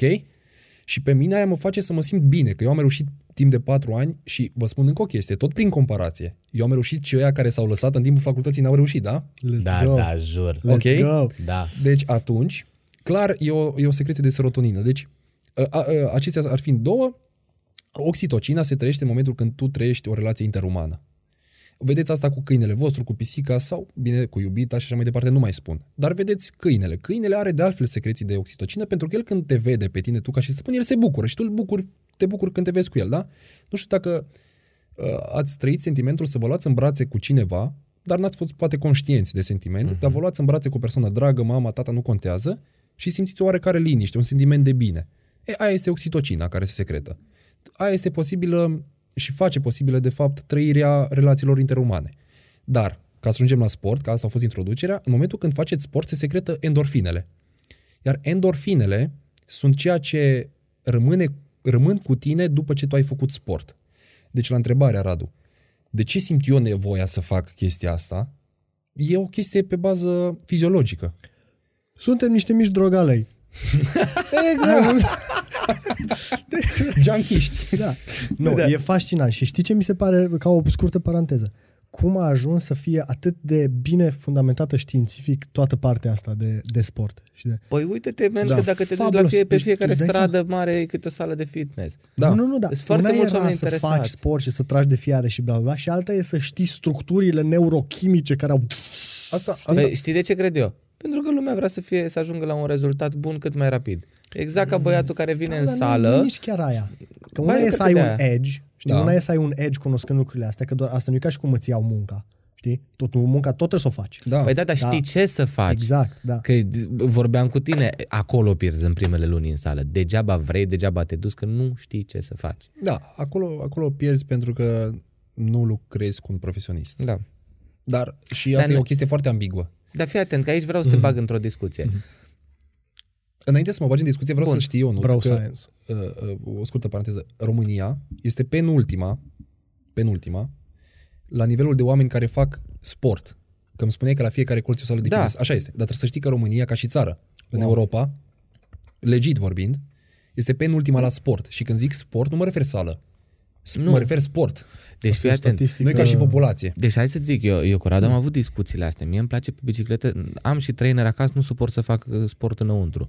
Ok? Uh, trecând peste faptul că n-ai, nu am o anumită îmbrăcăminte ca ciclist. Am văzut, ca ciclist, am văzut oameni, mă duceam prin niște sate, nu m-au servit, deci pe, eu vorbesc foarte pe bune, mă derat în Arad, într-un sat, nu m-a servit tipa de la, de la uh, Tejghea, pentru că sunt homosexual. Pentru că aveam Îmbrăcat col, în haine de în ciclist. colanții aia de ciclist cu bazonul între picioare, știi, și mi-a zis că nu mă servește pentru că eu sunt homosexual, eu făcând sport. Deci atâta de departe. Noi nu concepem chestia de sport. Vecinii mei când aud că eu bag 100-150 de kilometri, când văd chestiile astea, de ești nebun la cap, pentru ce așa Chestia de ce... cultură sportivă. Deci da. noi nu avem așa ceva. Asta e o, o prostie combinată cu o dezinformare Da. acută. Da, Mă înțelegi? da. Prostia e, în primul rând, judecata greșită și dezinformarea e că tu nu știi ce haine se poartă când faci ciclism. Exact. Deci sunt două lucruri aici. Asta, știi, de fapt, ce reprezintă asta, Ionuț? Uh, Arată și reflectă exact societatea în care suntem noi. Bum. Da, uite, asta voiam... Bă, a- exact asta e, Primul, știi? primul boom al episodului. Eu aici am vrut să ajung cu tine, că ziceai mergem în sală și nu faci cu un profesionist. Tu ești antrenor personal din ce știu. Da, da, da. Bă, au balcanicii cultură să dea bani unui tip care să le spună ce să facă în sală? Nu. Nu, nu au. Dar uh, știi de ce? Pentru că noi suntem, pot să zic, eu, eu sunt sârb de bază, dar mă identific cu, cu România. Nu ne-am prins după nume. nu zic că sunt rus sau ungur, să știi. Că Ah, ok. Rus n-am problemă, dacă mă atingi la unguri, atunci e grav. Ideea e că, uh, revenind la subiectul nostru, românii sunt un popor atot știutor, știi? Na bine. Sunt un popor atot Știm, știutor. știm. Da, da, da, da, știi? De ce trebuie să-i dau eu bani la clasă? Că știu și eu să fac, știi? Păi de ce m-am uitat de la Jay Cutler pe YouTube jumătate da, de oră? Da, nu, Păi, păi, ce, da. nu pot Nu, eu sau să... Marius Mitrache mai nou pe România, că toată lumea Marius Smith, Trache, sunt o grămadă de influencer care încearcă să transmită informații mai bune sau mai puțin bune, nu intrăm în, în subiectul ăsta, dar ideea e că depinde foarte mult de, de, de oameni. Într-adevăr, după COVID, uh, vreau să spun că puțin s-a schimbat mentalitatea după COVID, pentru că oamenii pe perioada COVID-ului au realizat, bă, sănătatea chiar e importantă. Și uh, îndoctrinați de o frică neexistentă din punctul meu de vedere, dar asta e un subiect sensibil, ideea e că Aici nu. Da? Discutăm. Ok, ok. Pentru că mie mi s-a părut, fac o scurtă paranteză, profit de ocazie, mi s-a părut strigător la cel că nu s-a pus mai mult accent pe treaba asta. Știi? Pe Da. partea de sport, de sănătate, de știu cum să dacă mănânci. știți. Era o oportunitate remarcabilă să avem o schimbare în sensul ăsta. Eu am renunțat la orice speranță. Uh, nu știu dacă voi ați văzut sau ați auzit sau dacă nu știți acum. Deci pe vremea uh, stării de urgență, da? Se promova faptul că sportul înseamnă sănătate, da? Eu am fost afectat de COVID uh, și direct și indirect, direct pentru că l-am și avut în fine, indirect pentru că sala a fost închisă și automat eu nu mai produceam, Corect. da? Deci am, au fost o situație mai precară din punct de vedere financiar, dar la momentul respectiv se promova că sportul înseamnă sănătate și că sălile sunt un mediu în care oamenii se simt bine și în fine, la un moment dat a ieșit președintele nostru drag, nu știu dacă ați văzut, și era întrebat despre sport, sportul în sala de fitness, că de ce nu deschide sal, sălile de fitness, iar răspunsul lui a fost unul pe atât de prost, pe atât de impresionant pentru mine. El a spus că el ca și sport ne recomandă golful. Nu știu dacă ați Da, văzut. da, da, da, da, da, da, Băi, da. deci țin- când am auzit asta, băi, deci tu, deci tu, deci tu, tu, Iohannis, da? Vii în fața unui popor Da. sărac, lipit, în primul rând, că ăsta e adevărul. Și ne dai cel mai scump sport. Băi, nu numai că ne dai cele mai scump sport, eu nu știu dacă există în România 10 terenuri 10 de golf. terenuri de golf, da. Bă, Bă- patru știu că sunt în același resort în Cluj, adică...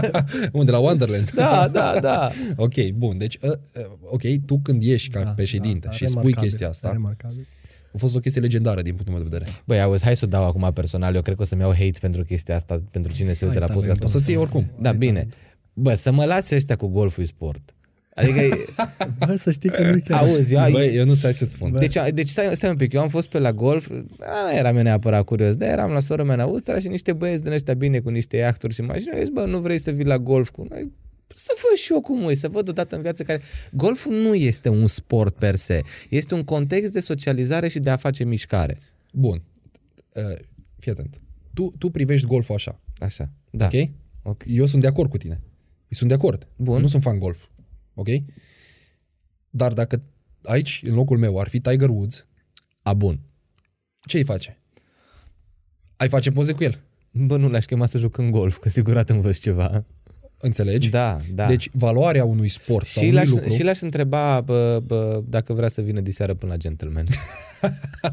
La Aici o e, vârstă. chestia, aici e chestia că noi privim partea asta de ce e sport și ce nu e sport, că dacă lumea zice că șahul e sport și zici, hai mă, termin și șahul e sport, după aia afli că oamenii ăia consumă mii de calorii. când E, stau asta la vreau să masă, spun știi? și eu. Uh, la fel și, și, și pe... pa- Uite, și așa și sporturile cu motor sunt tot sport. Și te uiți, a, păi și ce, merge eu am mașina făcut- singură. Eu am făcut Păi nu e chiar enduro cu așa. motocicleta. Nu-i... Păi Ai făcut asta zic, enduro? Nu, Da. nu e chiar așa. Adică, Ăla mie mi se pare un sport extrem. Deci eu am niște oase rupte în mine, nu recomand nimănui.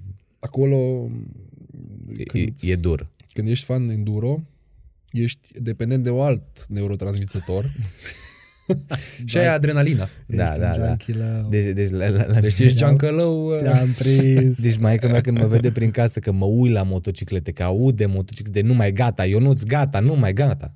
Tot așa e tot timpul. La, la noi în casă e chestia asta cu enduro și motociclete. Deci pe mine mă disperă când mai aud pe unul altul. Eu am ajuns la bicicletă, făcusem ciclism Ok. Când eram pe liceu cam, că aveam o fată la vreo 10-15 km distanță de mine. Ok. Prima N-avea- iubire. Da, da, da, chiar da. Și n-aveam carnet și băgam zilnic 15 dus, 15 întors, știi? Și m-a început să-mi placă. Și după aia am investit un pic și am descoperit motocicleta. A, nu prea îmi place pe șosea, e periculos și când m-au dus ăștia în pădure și am văzut ce tragi și care e satisfacția la final, e, nu, bă, asta facem toată viața. Un număr dislocat mai final, vreo 3-4 fracturi, am zis, bă, Sunt... Viața e lungă. da, Exact. știi, adică... Merită trăită. Știi, și vedeam, știi, știi ce m-a speriat? Îi vedeam pe niște băieți din Timișoara, de la regiment, și vedeam așa cu bazinul rupt în trei locuri și încă ne dăm, cervicala distrusă, coloana distrusă, Ok. lombara varză, clavicula în vreo patru locuri nu mai stă cum trebuie și noi ne dăm în continuare și eram... Sunt cam multe cazuri de genul. Exact. Nu, da, asta, Șansele să ajung și eu așa sunt mari, știi? asta nu, nu îmi spune mie decât un singur lucru. Acum, făcând așa, fu, foarte serios vorbind.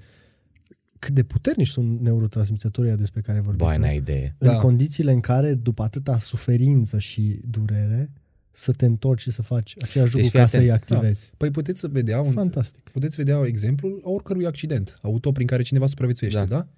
Deci în, în, în momentul impactului și 10 minute după, tu, nu, tu crezi că ești- n-ai nimic. Așa am Da. fost și eu și am avut un accident din ăsta destul de Așa. urât. Deci știi despre ce Da, vorbesc. și am zis că aranjez un pic bara și zic la mama că o sărit o căprioară, am, bine, chiar însărise în față într-o pădure, știi? Ok. Și m-am speriat, am tras de volan. Și atunci, în primele minute, m-am trezit, aveam 18 ani și ceva, și uh, mi-am deschis ochii, eram într-o mică pădurice, airbag-ul pușcat, avariile pornind, uh, dau să deschid ușa, ușa, ușa nu se deschidea, Ok. că erau um, copăcei de aia micuți. Și canul, atunci am zis, am stat două minute, nu înțelegeam ce se întâmplă cu viața mea, am zis că o aranjez un pic, o spăl la e. Și după aia am cuplat, na, m-am gândit, am dat jos geamul, am ieșit pe geam din mașină, am dat jos bonă, băși când am văzut cum era mașina, motorul sărit din loc din aia, oh my god, stai că nu e chiar așa. Dar în schimb, Iasă la ca, polish. ca, să, ca să spun chestia asta de cât de puternici să transmițătorii ăștia de care vorbim în, în, în enduro, când mi-am rupt mâna, am avut două fracturi în mâna asta, încă trag cu mâna, încă mai fac recuperări la mâna asta și am avut fractura în 2018. Trecând peste faptul că în spital, nu știu, eu nu mi frică și de dentiști și de orice medici, dar când am ajuns cu mâna ruptă în spital, eram, ok, mi pui înapoi la loc că vreau să mă duc să mă dau iarăși. Um, mi-a pus mâna în gips, am stat vreo șapte săptămâni enorm de mult cu mâna în gips Ok. Și de fiecare dată eram la Timișoara, deci fete, eu mi-am rupt mâna în 30 septembrie și Ok. în 1 octombrie am început anul 1 de facultate. După două zile, după zi. Nu, după o zi. Duminica mi-am rupt mâna și, în, și luni la ora 8 aveam cursul de civil parte generală. E așa am început facultatea. Cu motica. Da, da, da, a fost ame- bine, pentru mine a fost foarte bine, că toată lumea mă știa că eram singurul cu mâna ruptă. Era băiatul cu gips, tipul mei. Dar de fiecare dată mă duceam weekend de weekend acasă, luam un tren, trăgeam după mine geanta, era destul de greu să te miști, mi era greu să fac duș. Dar mă duceam acasă și stăteam în atelierul meu în care deja începuse să fie frig, stăteam cu o geacă pe mine ore în șir și mă chinuiam să trag de ambreiaj, să-mi reconstruiesc antebrațul ca să pot să mă urc din nou pe motocicletă. Bolnav. În momentul în care am reușit să prind ambreiajul, dar nu-l țineam bine, tremurau așa degetele, în momentul în care am reușit să-l prind, am dat cu motorul din spate din, din, uh, din uh, baraca respectivă, Mhm. i-am dat pedală, mi-am pus casca pe cap și am plecat. Mai mi-a ieșit după mine urlând, nu, dobitocule, stai, stai, stai, nu te duce. Deci eu când l-am tras, am zis, du-te, tati, nu mai înțelegi nimic. Deci e ce-ți ce poate să-ți ofere sportul ăla. E De aia n-am intrat până acum în topicuri de enduro, pentru că pot vorbi ore în șir de enduro. E... Uite, trebuie să aducem pe Călin odată. Pe Gheorghișan. Da. Da, da, da, da, da, da, el e fan, el e mare, mare fan. Păi ce, eu nu știu pe Călin. A, da? A, Păi ok. normal. Dar cred că a fost generația ta, sau, Radu? Nu, el a Nu. fost mai mic, dar ne știm din altă conjunctură. Nu, cu tine. Ah, nu, nu, nu, Călin a fost uh, Sau un an mai mare un decât an mai tine. mare, am greșit eu, da. El cred că a fost cu un an mai mic decât mine. Sau cu doi, nu, nu știu. Tu ai fost în generație cu George? Da. Cu Mania? Da, Doi. doi. Doi. Ș- Știam ceva. Da. Da, doi, doi, doi, doi. Dar astfel de sporturi, da, sunt, sunt uh, medii în care se secretă foarte mult adrenalină, știi? Știi ce, care e iar sport fain, poate o să-ți placă, cred că ar trebui să-l încerci. Știi pe aia care sar cu parașuta și au costumul ăla de veveriță? Bă, m-am gândit. Na, din ăla, Îți din zic- ăla ar trebui îți zic- Ionuț. Mie ăla mi se pare... După ce, după ce te rezolvă Igor, din alte puncte de vedere, ca să, ca să ai iar... Bă, vezi că eu cred că am Să aerodinamică în zona asta. Dar eu să știi că am mai fost tentat și de parapantă, dar eu am o vorbă cu parapantiștii, parașutiștii și ăștia cu elicopterele. Astea mai și pică. Da. în, aer, în aer nu rămâi. Pe pământ, știi, mai... Am văzut și motociclete zburătoare. Nu au rămas acolo, ori picat înapoi. În aer nu rămâi. Dar, mă, dacă ești fan de sporturi extreme, da. Bungee jumping-ul, toate nebunile astea sunt, sunt pentru tine. Relațiile. Depinde, depinde cu cine te legi de cap, dar pot reprezenta, Da, da. pot reprezenta un mediu. Uh, Să ne întoarcem de fapt. Da, hai să fim super, hai să fim super pragmatici. Nu, eu, am, Fii eu, atent. eu am încercat să vă scot Hai de să acolo fim- ca să pot să vorbesc. da. Hai, să, hai pe rând, mai începem cu Ionut și după aia treci și la mine să facem așa un mic, uh, nu musai program de sport, dar niște Ok. principii, Ok. așa, pentru antrenamente. ok. Eu am următoarea chestie. Pentru oamenii care sunt fără tangență cu sportul și vor să se apuce, cred că am făcut cadou vreo 5 sau 6 minim kettlebell-uri. Ok. 50 de kettlebell-uri pe zi. Să, să le fac cadou unul relativ greu ca să nu se apuce să facă tot felul de chestii. Că Doar, doar să facă câteva swing-uri. Și se Și pune asta praful este- pe ele. Și da, da, cam da, jumătate. Știu, cred că doi care se țin și în zi de azi și restul, unul l-am primit înapoi și... Nu cred. Nu, care... Da, în- într-o semi-altă conjunctură, salutare Tudi, încă e kettlebell tău la mine, dar uh, l-a folosit la mine împreună, mai venea și făceam sport. Ok. Um, dar, uh, da, a, a, asta e ideea că e un mod de a te iniția în sport așa, cu pași mărunți. Dar de acolo, care zici tu că ar fi variantele să, să te apuci de treabă? Clar, vii la sală din prima sau începi încet, încet pe acasă să faci ceva? Cred că depinde de nivelul fiecăruia, dar uh, Mhm. cel mai important mm, lucru pe care l-am observat de când uh, ajut oameni să-și atingă obiectivele din punct de vedere estetic și fizic, este că mulți sunt, uh, cum să numesc eu, repetenți la ceea ce trebuiau să învețe în generală. Adică, sunt foarte multe persoane care nu știu să facă o încălzire Uh-huh. și sunt foarte Sure. multe persoane care nu știu să facă o genoflexiune. Bă, o genoflexiune, prezumția era, uh, înainte să intru în domeniul ăsta, că, bă, o încălzire o făceai de la 1-4. Adică încălzirea pe care eu am învățat-o, care se face și în ziua de astăzi în culturism, e aia pe care ai învățat-o în clasa 1 la profesorul de sport, clasa 1. Mai mm, ulterior ai uh, progresat în ceea ce privește chestia asta. Ok, înțeleg că poate n-ai fost mm, să faci sport, dar măcar încălzirea trebuie să o știi. În fine, trecând peste această surpriză pe care am avut-o eu și, de fapt, realitatea dură, cu oamenii nu știu să facă nici măcar o încălzire, uh, din punctul meu de vedere, lucrul cu care poți să începi dacă ești 0, 0, 0 barat, e în primul rând conștientizarea că trebuie să ai grijă de corpul tău. Și asta trebuie să-ți mână bătătorit în minte. După asta, toate acțiunile tale trebuie să fie în această direcție. Uh, Luând pas cu pas, cred că primul lucru pentru o persoană care nu are niciun fel de experiență este în primul rând să lucreze cu cineva care Super. o poate ajuta. Top, da. Bă. Asta e una dintre marile mele greșeli în legătură cu prietenii pe care îi instruiesc, că nu, nu le spun primul lucru chestia asta. Că eu exact cum ai tu, uh, cum ai avut tu șocul că lumea nu știe să-și facă încălzire, cred că nici eu nu puteam închipui că bă, oamenii nu știu nimic de sport. Adică, știi? Vrei, vrei să-ți spun, Radu, cum, cum mi-am tras eu lecția asta asupra mea? Da. Că nu porni de la fitness, uh, mai mult ca sigur știți și voi, lumea criptomonedelor, da? Da. Uh, Bineînțeles, avem prieteni care tranzacționează și așa mai departe. Acum, doi ani jumătate, trei, uh, când am început să iau și eu uh, cunoștință despre acest fenomen, uh, aveam un prieten care era deja trader și întrebarea mea la el, Da. permanentă și insistentă, era, bă, zim și mie, în ce investesc? Ce să investesc? Ok? Și el tot timpul îmi spunea, și mi-a făcut un mare bine, mi-a zis, bă, prima oară investește să înțelegi ce se întâmplă și mai apoi alegeți proiectele în care să investești. Și aici se oprește discuția despre criptomonede și ne întoarcem la sport. Deci, Skin in the game. da, deci ideea e, din punctul meu de vedere, prima oară să investești în cineva sau în ceva care să-ți ofere informațiile necesare, ok?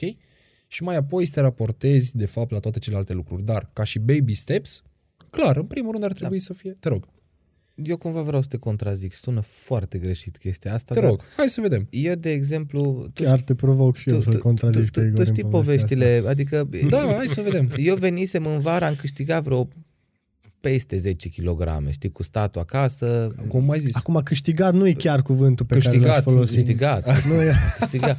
Man, tu știi ce bine stăteam în pat, nicio treabă, na, în fine. Și Bă, când câștigi te simți bine. Da, și după aia am zis, gata, man, vin într-o lună, le dau jos. Unul la mână să n-ai filme din astea grave, doi la mână, eu din start m-am băgat în sală.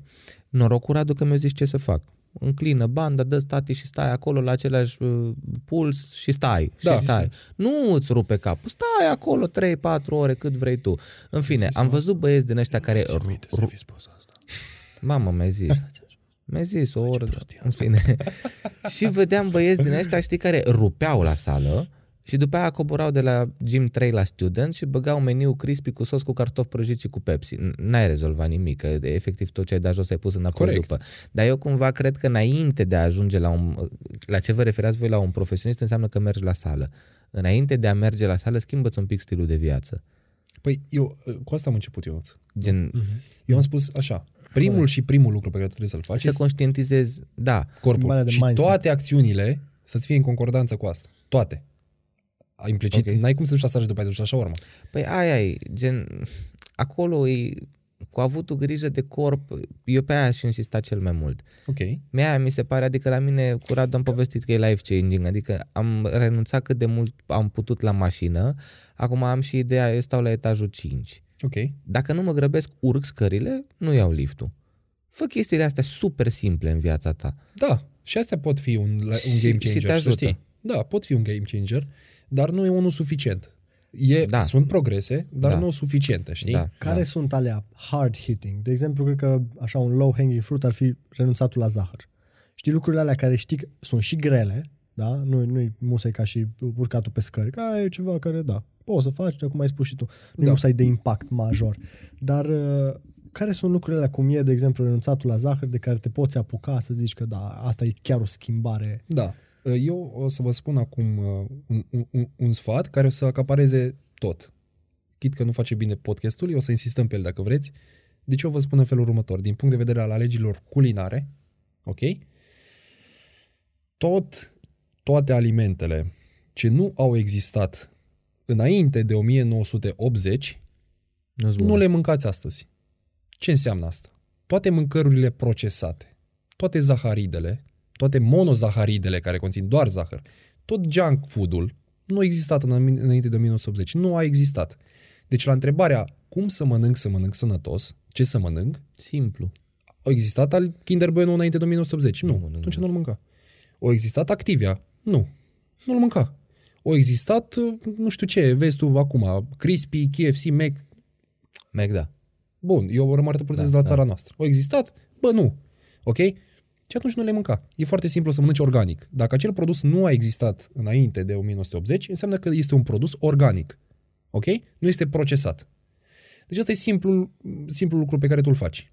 Ăsta e primul. Dacă te raportezi la zahăr, bineînțeles, și așa mai departe, da. Zahărul de altfel este un bun procesat, adică e procesat zahărul, da? Da. Ok? Și atunci se aplică exact în aceeași regulă. E simplu. E simplu dacă te gândești așa.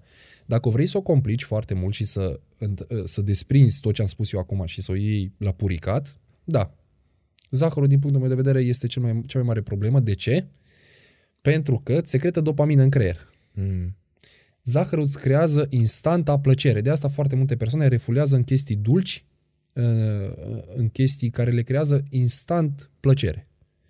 Au avut un, o zi proastă la serviciu, șeful lor a țipat pe ei, uh, ajung acasă și vor să se simtă bine. Și ca să se simtă bine, repede, O ciocolățică. bag o ciocolată. Hedoniști junkie Exact. Și Păi păi da. aici, aici, tu rămâi într-un cerc vicios în care tot timpul ai gândirea asta de scurtă durată. Pentru că știi ce se întâmplă? Eu am acum o ciocolată asta aici cu voi sau o pizza sau ce vreți voi să- să ne gândim că am avea pe masă. Eu... Poate avem și nu vede lumea. Corect, poate chiar avem, da. Ideea este că noi acum dacă mâncăm pizza asta, o să ne simțim bine atâta timp cât noi acum o mâncăm, da? 5-10 minute da. în funcție de cât de foame ne e la fiecare. Alea 5 minute mă simt eu bine cât mănânc. Dar conștientizarea mea provine de la faptul că acele 5 minute pe care eu le mănânc, nu vreau să le dau pe ziua de mâine, de poi mâine, până Ca eu să mă scoți. reglez din punct de vedere metabolic. Nu neapărat să o scot, Corect. cât să fiu curat. Mai știu câteva chestii așa, dacă toți suntem un podcast R-rated. Da. Care au tendința să facă câteva. Nu, nu trebuie să intrăm în detalii, e ok. Se mai uită și copii. Nu, ai mare dreptate. Da, Da. așa e. Și Sunt... ouăle și alunele. Nu, ideea e că lucrurile sunt simple și deja suntem într-un punct în care majoritatea oamenilor sunt conștienți că așa stau lucrurile cum le-ai exprimat tu, dar trebuie să, să facem muncă. Dar e aia. greu. Da, Aia, e greu. Nu, nu e greu să, știi, să ai informație, e greu să o aplici. Eu, de exemplu, care sunt foodie, eu de multe ori, de Și majoritate... eu sunt foodie. Deci eu mănânc de poftă, nu de foame. Și eu la fel, Ionuț. Și eu la fel. Dar și ce e greșit? Că nu înțeleg. Da, nu, nu, nu, nu e nimic greșit. Deci, în primul rând, te- e greșit că crezi tu că e ceva greșit. Nu e nimic Ok. greșit. Bă, nu e nimic greșit. De ce Da. să fie greșit? Știi Ăsta e cum felul că- tău de a fi.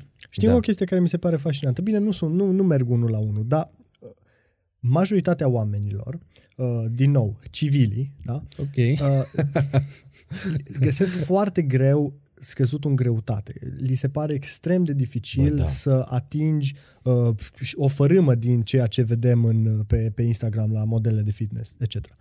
Și mai sunt și alte categorie de oameni, cum sunt modele de fitness, cum sunt, de exemplu, mă gândesc acum la luptători și la luptători din UFC, whatever, Mhm.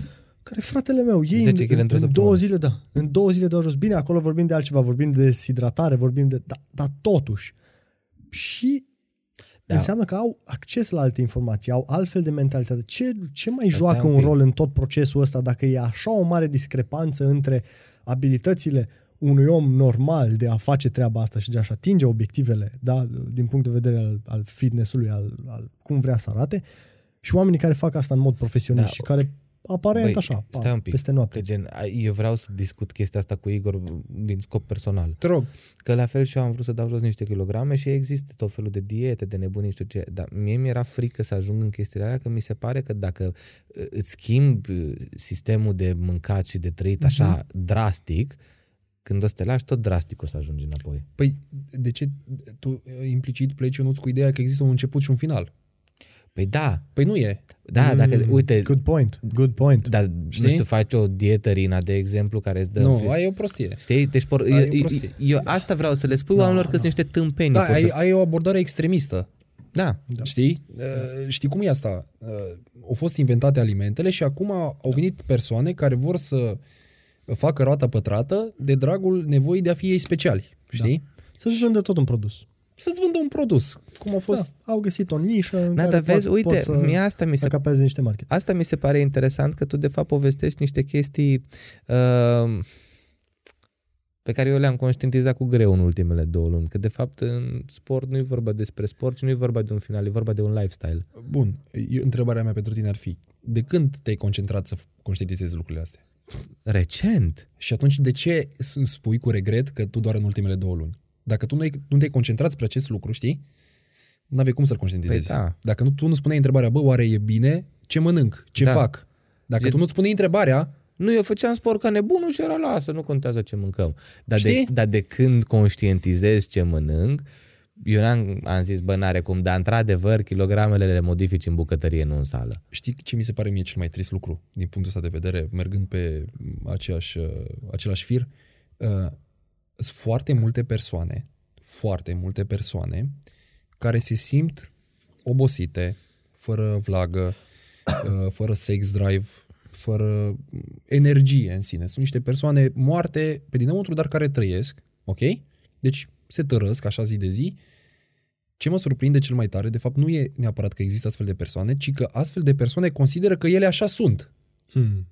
Nu știu dacă înțelegeți ce vreau să Da, spun. înțeleg perfect. Da, drop the mic. Înțeleg, înțeleg perfect Da. ce zici. Și societatea cumva le... Uh, Le acceptă. da, nu, nu, nu, le întărește această Da. credință. Le validează. Le Că e validează. normal să fie așa. Eventual le dă niște E normal. medicamente ca Da. să le țină în zona Da. aia de plutire. Da. Da? Și ele bă, poate sunt bolnave, poate așa au fost ele din genetică, da. făcute să fie mai susceptibile. Suntem așa, avem cu, cu glanda, știi cum e. Știi, știi cum e chestia asta? E exact ca și Păi, persoanele, exact da. ca și persoanele care zic, bă, eu nu sunt o persoană de dimineață, nu mă trezesc. Nu, I'm not a morning, morning person, Aici m-a știi? pus la zid acum. Bă, nu există. Ideal, ok? Deci nu Da. există chestia Da, dacă asta. vrei, vrei. Bă, tu crezi că eu am chef să mă trezesc la ora 6 să fac cardio când plouă afară și e frig și noapte? Bă, Da, nu da. am, nu am, dar visul și obiectivul meu e mai mare decât De câte ori pe săptămână faci cardio? de șapte ori. Ok. E în fiecare zi. Nu Știi e. că ți-am Alt- zis și eu că făceam Altă zilnic și... întrebare? Nu, dar era... Eu, de exemplu, m-am dus Da. zi de zi. Bandă, dă și îmi zicea, ești nebun, că îți strici genunchii pe bandă, că, dar nu alergat. Mers în pantă, Și știi? eu doar mers fac. Nu, nu e, nu, are relevanță neapărat. Nu are relevanță Da. da. frecvența. E, în unele momente trebuie să faci, în altele nu trebuie. Depinde când trebuie să facem culturism. Mm-hmm. Că nu tot timpul mm-hmm. trebuie să faci anumite lucruri, dar ideea uh, e în felul următor. Sunt astfel de persoane care își dau seama că ei nu sunt așa doar în momentul când ies din bula aia. Știi? Momentul când încep să mănâncă sănătos, momentul, să mănânce sănătos, îmi cer scuze, momentul când încep să se odihnească, atunci aș dau seama, băi, eu chiar am energie, băi, eu chiar, uite, am chef să fac lucruri, uite, nu mai obosesc când urc până la 3. Băi, deci, eu zic sincer, dacă îmi zicea asta acum un an, ziceam, "E, nebun ăsta. Da, Dar de înțeleg. când am, am început anul universitar, cum ar veni septembrie, octombrie, la mine, deși asta vreau să transmit tuturor, bă, sucurile. Deci am renunțat la sucuri. Man, îți schimbă viața drastic, știi? Și din vina lui Radu cumva m-am orientat înspre o altă alimentație și credeam tot timpul că e normal să fii frustrat și obosit și nervos în, Da, în domeniul. exact. Nu e normal, man. Nu, nu e normal, dar vrei să spun ceva. Oamenii care se uită la noi acum o să zică la fel. Cum ai spus tu că dacă eu ți-aș fi zis Da. acum un an, ai fi zis că eu sunt nebun. Acum sunt oameni care se uită și o să Da. zică la fel. Exact. O să zică la fel, pentru că știi de ce? Una este ce transmitem noi, ok? Și una este ce asimilează ei. Exact. Exact. Deci, mai mult decât să fii un om de valoare, contează să ai cui să-i transmiți acele lucruri, pentru că altfel nu se întâmplă absolut nimic. Degeaba tu spui dacă nu înțelege nimeni, știi? Da. Deci, persoanele care se uită și care trec prin aceste Încercați. momente, Două, trei săptămâni, o lună, încercați. da, bă, trei săptămâni mănâncă alimente care nu au existat decât înainte de 1980. Orez, Orez, legume fri- ovăz, fierte. ouă, pâine, paste, cartofi, pui, curcan, șalău, doradă, ton, ce vreți voi, Vita. vită, cea mai bună. Deci, Pangasius nu? ba da, Da, merge. Pangasius, știi de ce? Nu, nu neapărat să eu prieten cu el. Eu tot timpul am avut impresia că peștele ăla e literalmente crescut de chinezi, direct file în... Știi ce care e treaba cu peștele ăsta, uh, Radu? Este că este un pește care crește în apă murdară. Mm. uh, cu foarte... E dovedit că acest pește trăiește în niște zone mai precare din punct de vedere al condițiilor. Mhm. Și din pricina asta, cumva, eu am o reținere față de el, știi? Parcă nici somonul din ziua de azi. Nu știu, mie tot timpul îmi creează ceva să mă somonul din ziua de azi. Uh, Care la fel e crescut. În Eu fine, acum, după discuția Da. asta, nu știu ce mâncăm noi după. oricum. stai, stai, că eu mai am... Uh, un sc- segway, un potențial segway. Liver King, îți spune ceva? Liver King. Liver King, da? Um, Nu? nu neapărat. Nu? Da, Nu. în- în fine, era un subiect super trending acum din lumea fitnessului, un tip care promovează genul ăsta de uh, a mânca. E legat de a lucruri- ficat? Uh, da, nu, nu, îți spun atunci povestea lui Liver King. Nu știu Deci povestea. fii nu. atent, Liver King este un tip care acum vreun an jumătate uh, a explodat pe social media. Gen Andy Popescu. Uh, Ok. Da, dar e din zona fitnessului. Ok. Tipul este masiv, e un munte de om și mesajul lui e promovează uh, viața ancestrală sau ceva de genul, ancestral living, care se bazează pe a mânca uh, carne, ficat, uh, Mhm. tot felul de organe, uh, mă rog, și iaurturi și Mhm. diverse din astea, în orice caz nu mâncare procesată, Mhm. uh, de a face sport, de a ridica chestii grele, de a interacționa cu oamenii, de a-ți proteja familia, de, mă rog, chestii pe care să le facă un uh, caveman autentic. Ok. Și uh, de ce uh, e super de actualitate acum uh, Liver King? Pentru că el susținea în mod vehement că el Ok. nu ia uh, steroizi sau cum am auzit mai nou recent termenul latine, adjuvante. Adjuvante, da. Da, there we go. Uh, Și da. recent a fost deconspirat și acum merge pe la toate podcasturile și explică cum a ajuns în, în poziția asta să mintă pe față, să-și mintă și copiii despre subiectul ăsta și uh, cumva e așa și un fel de redemption arc, știi? Adică omul după ce a căzut, acum se și ridică și din nou promovează mesajul, care mesajul în sine e un mesaj și din punctul meu de vedere foarte ok, foarte sănătos, știi? ok. dar el cumva crea o falsă uh, prezumție și cumva nu doar crea, în mod intenționat uh, promova că dacă o să faci ce face el, poate poate ajungi și tu ca el. Păi știți cum Știi? e asta? E ca și ăștia care vând acum cursuri de cum să fii milionar. Știți? Mhm. Da, Deci îți, iuresc. îți vând un Da. curs despre cum să faci bani, dar eu mă îmbogățesc pe seama ta. Da. Da. Ok? Deci, Bineînțeles că promo- avea și el un, o linie de suplimente și o linie de... Știi? exact. Deci acolo e problema, că el cumva lăsa să se creadă că dacă iei suplimentele lui, dacă faci ce face el, o să ajungi ca el, fără niciun fel de alte... Nu știu dacă, dacă știți exemplul uh, al lui uh, ăsta care a scris Tată bogat, tată sărac. Da, da, Robert Kiyosaki. Kiyosaki. Robert Da, Kiyosaki. da. Deci eu citisem despre Robert Kiyosaki că a fost un salesman din ăsta agent imobiliar, că a construit blocuri, că a vândut, că a manipulat, că o chestie de genul ăsta, uh, ca într-un final să se arate anumite documente care să arate de fapt că el s-a îmbogățit pe baza bestsellerului, Da. Tată bogat, tată sărac, și că nu a scris el de fapt o carte despre cum Corect. să... Fake it till you make it. Fake it till you make it, da. Apropo, cartea nouă a lui se numește Fake. Nu știu dacă Da. ați citit-o N-am, sau... n-am citit, am Nu am văzut. citit. Fake, fake se numește. N-am, n-am citit-o nici eu, o am acasă, mi-a făcut cadou o, o prietenă, dar nu am apucat de ea. În fine, e genul ăsta, e un trend cu fake guru, ok? Și asta, se- asta este și în fitness. Deci asta este și în fitness, nu doar în materie de m, tranzacționări, hmm. criptomonede, business, afaceri. Asta este și în fitness, adică sunt persoane care vor să-ți vândă rețeta succesului fără ca ele să treacă pe drumul acesta. Uh, Cumva o găsesc uh, logică, logic să apară și în domeniul fitnessului acest trend, Da, da, da. pentru că a apărut în toate celelalte. Iar fitness în domeniul ăsta, adică am mai spus asta și într-un podcast propriu, noi suntem generația antrenorilor personali, Oh, da. generația fetelor care pun uh, gene, Make-up artist? make-up artist și unghii. Da. Bă, astea sunt pe meserile. Da, man. Și mai nou facem și un podcast. Sincer.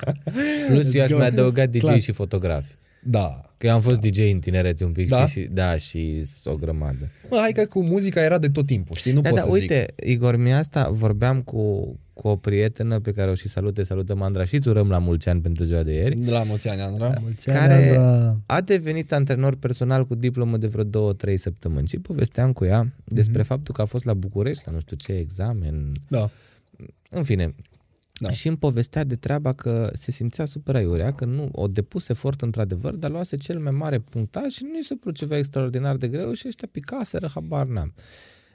Inclusiv eu, de foarte multe ori, uh, m-am regăsit într-o prejudecată din asta de te faci antrenor personal că nu ai altceva mai bun de făcut cu viața ta. Da, exact, e așa și e. Deci tu Antrenorii puteai personali... să faci atâtea chestii. De ce te-ai dus în asta? Deci, uh, eu în momentul când am făcut cursul, asta în 2017, nu, nu, în 2015, A, deci ai da, ani în da, spate. eu când am făcut cursul, uh, îi cunoșteam pe toți cei din oraș care sunt antrenori personali. Adică, nu că mă cunoșteam, eram prieten cu ei, dar îi știam din online.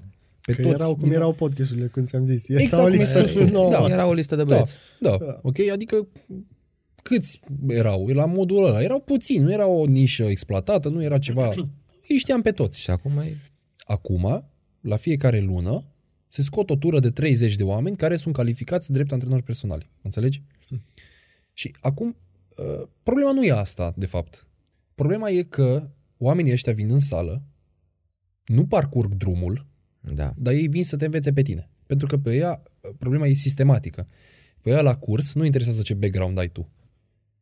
Din punctul meu de vedere, ar fi o chestie foarte, foarte bună ca cei care fac uh, acest, uh, această școală de antrenori să fie obligați să aibă un liceul cu program sportiv în CV. Da. Da. Nu, nu facultatea de sport. Pentru că la facultatea de sport tu înveți gimnastică, înveți tot felul de sporturi. Deși și aia ar fi un bonus. Dar, bă, măcar liceul cu program sportiv îl ai, înseamnă că tu pe perioada liceului ai făcut sport, da? Că altfel nu poți să fii, în teorie, la liceul cu program sportiv, decât dacă faci un sport. Bun, după aia nu vrei să duci la facultate, ok, nu trebuie, dar hai să te învățăm mai departe ce să faci cu corpul Da, tău, Igor, știi? Mm. Fii atent. E- Da, e, e interesant discuția și asta e cu dus și întors. Mie îmi venea așa o scurtă paranteză. Mi se pare fabulos că e la fel ca în mediul universitar. Da, clar, clar. Da, adică, ok, clar. avem Universitatea Dar de peste Vest tot. cu facultăți Clar. de renume. Clar. Bă, da, frate, dar după aia mai avem la facultăți, la Da, dar universități. vezi, uite ce, ce mi se pare mie aiurea, Da. că eu cred că e din vina balcanismelor din cap se întâmplă chestia asta. Pentru că, bă, eu zic sincer, fără alte asemenea, eu, de exemplu, ție aș avea încredere să-ți dau niște bani în condițiile în care vreau să fac ceva. Că se vede, știu background-ul tău, știu că faci sport și treburi. Dar vine unul care e jumate din cât ești tu, Mhm, dar e și jumătate la preț. mhm. Știi? Și rămâne gen, e mai ieftin. Da, și asta e chestia. Păi, Că piața cumva face loc pentru mai multe categorii de... Da, da, da, da. Păi, haideți să vă spun o chestie foarte amuzantă, tot pe primiza, știu eu, pe cineva mai ieftin. Uh, o cunoștință de-a mea, o trebuit să meargă să-și facă un dinte, deci un implant de dinte. Ok? Și și-o distrus tot. Vă zic, short story.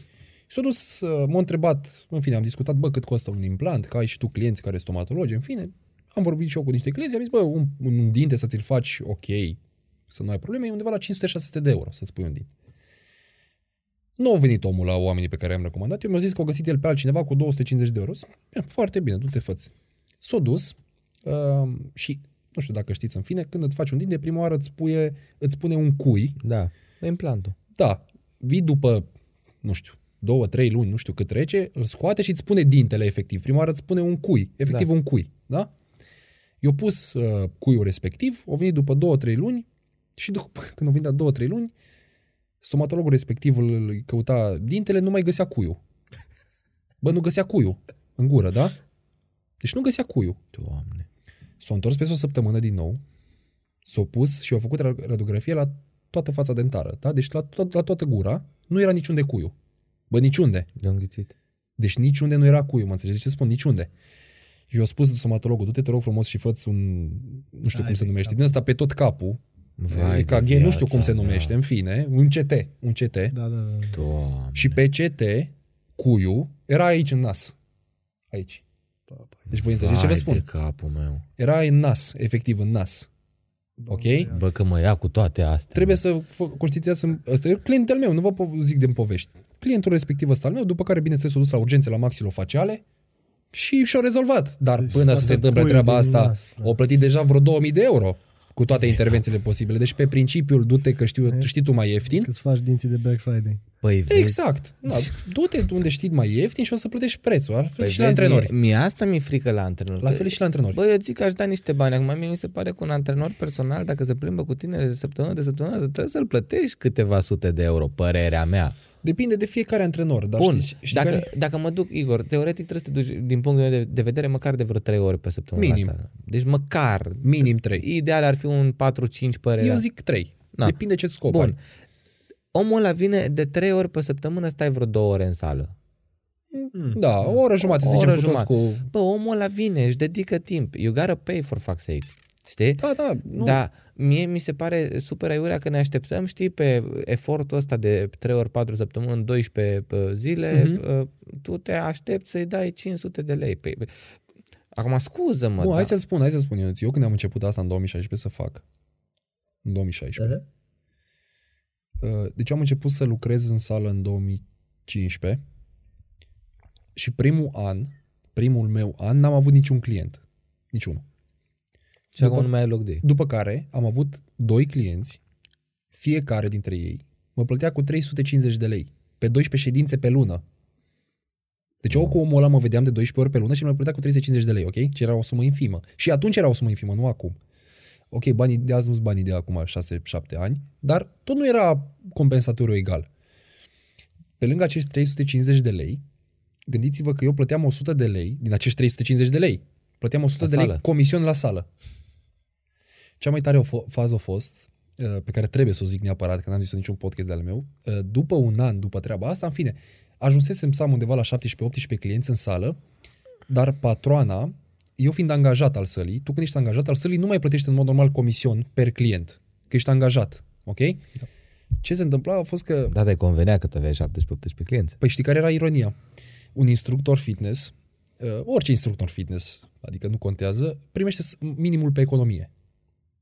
Deci nu e o, Da, ceva. cam toată lumea primește minimul pe economie. Nu. În fine, în fitness așa e ca și instructor. Uh, Pentru că nici nu prea faci multe, ăsta e adevărul. Ideea e că, la momentul respectiv, salariul minim pe economie era un- 1363 de lei. Net, vorbesc. Net, în mână, da. Net, în mână, da. Eu la final de lună, deci când mă întâlneam cu patroana, da? De dai mai mult decât de dădea. Eu îi dădeam 1800 de lei, uite aici, comisionul, ai înțeles? Ea și oprea 500 de lei și mie îmi dădea, uite salarul. Deci voi, eu zic, ce vă spun eu vouă? Deci, deci nu, Asta de, pentru studenții la drept să învețe compensație. știi? băi, da. deci nu doar, că, nu doar că munceam pe gratis, Mamă, dar eu îi dădeam bani să muncesc la ea. mamă. Înțelegi? Că ea, practic, eu îi dădeam 18 milioane, ea 18 milioane, comision pe clienții mei și, îmi dădea, Mamă. ea, și ea îmi dădea mie Da. 13 și zicea, Igor, Da. uite salarul. Mamă. Mai înțeles? Jesus. Ce facere bulgărească e asta? Sincer. Wow.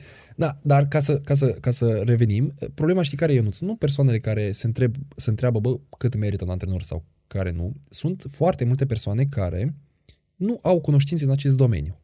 Bă, dă o dracu că e cât un antrenor în fiecare, la fiecare aparat. Da, dar hai să-ți spun, o persoană care nu are de-a face cu acest mediu, sală, vine din total alt mediu, da? Bă, îi rup de lume. Hai să o luăm așa. Nu are niciun prieten care face fitness. E o persoană singuratică, în fine. Și dă de un antrenor pe net.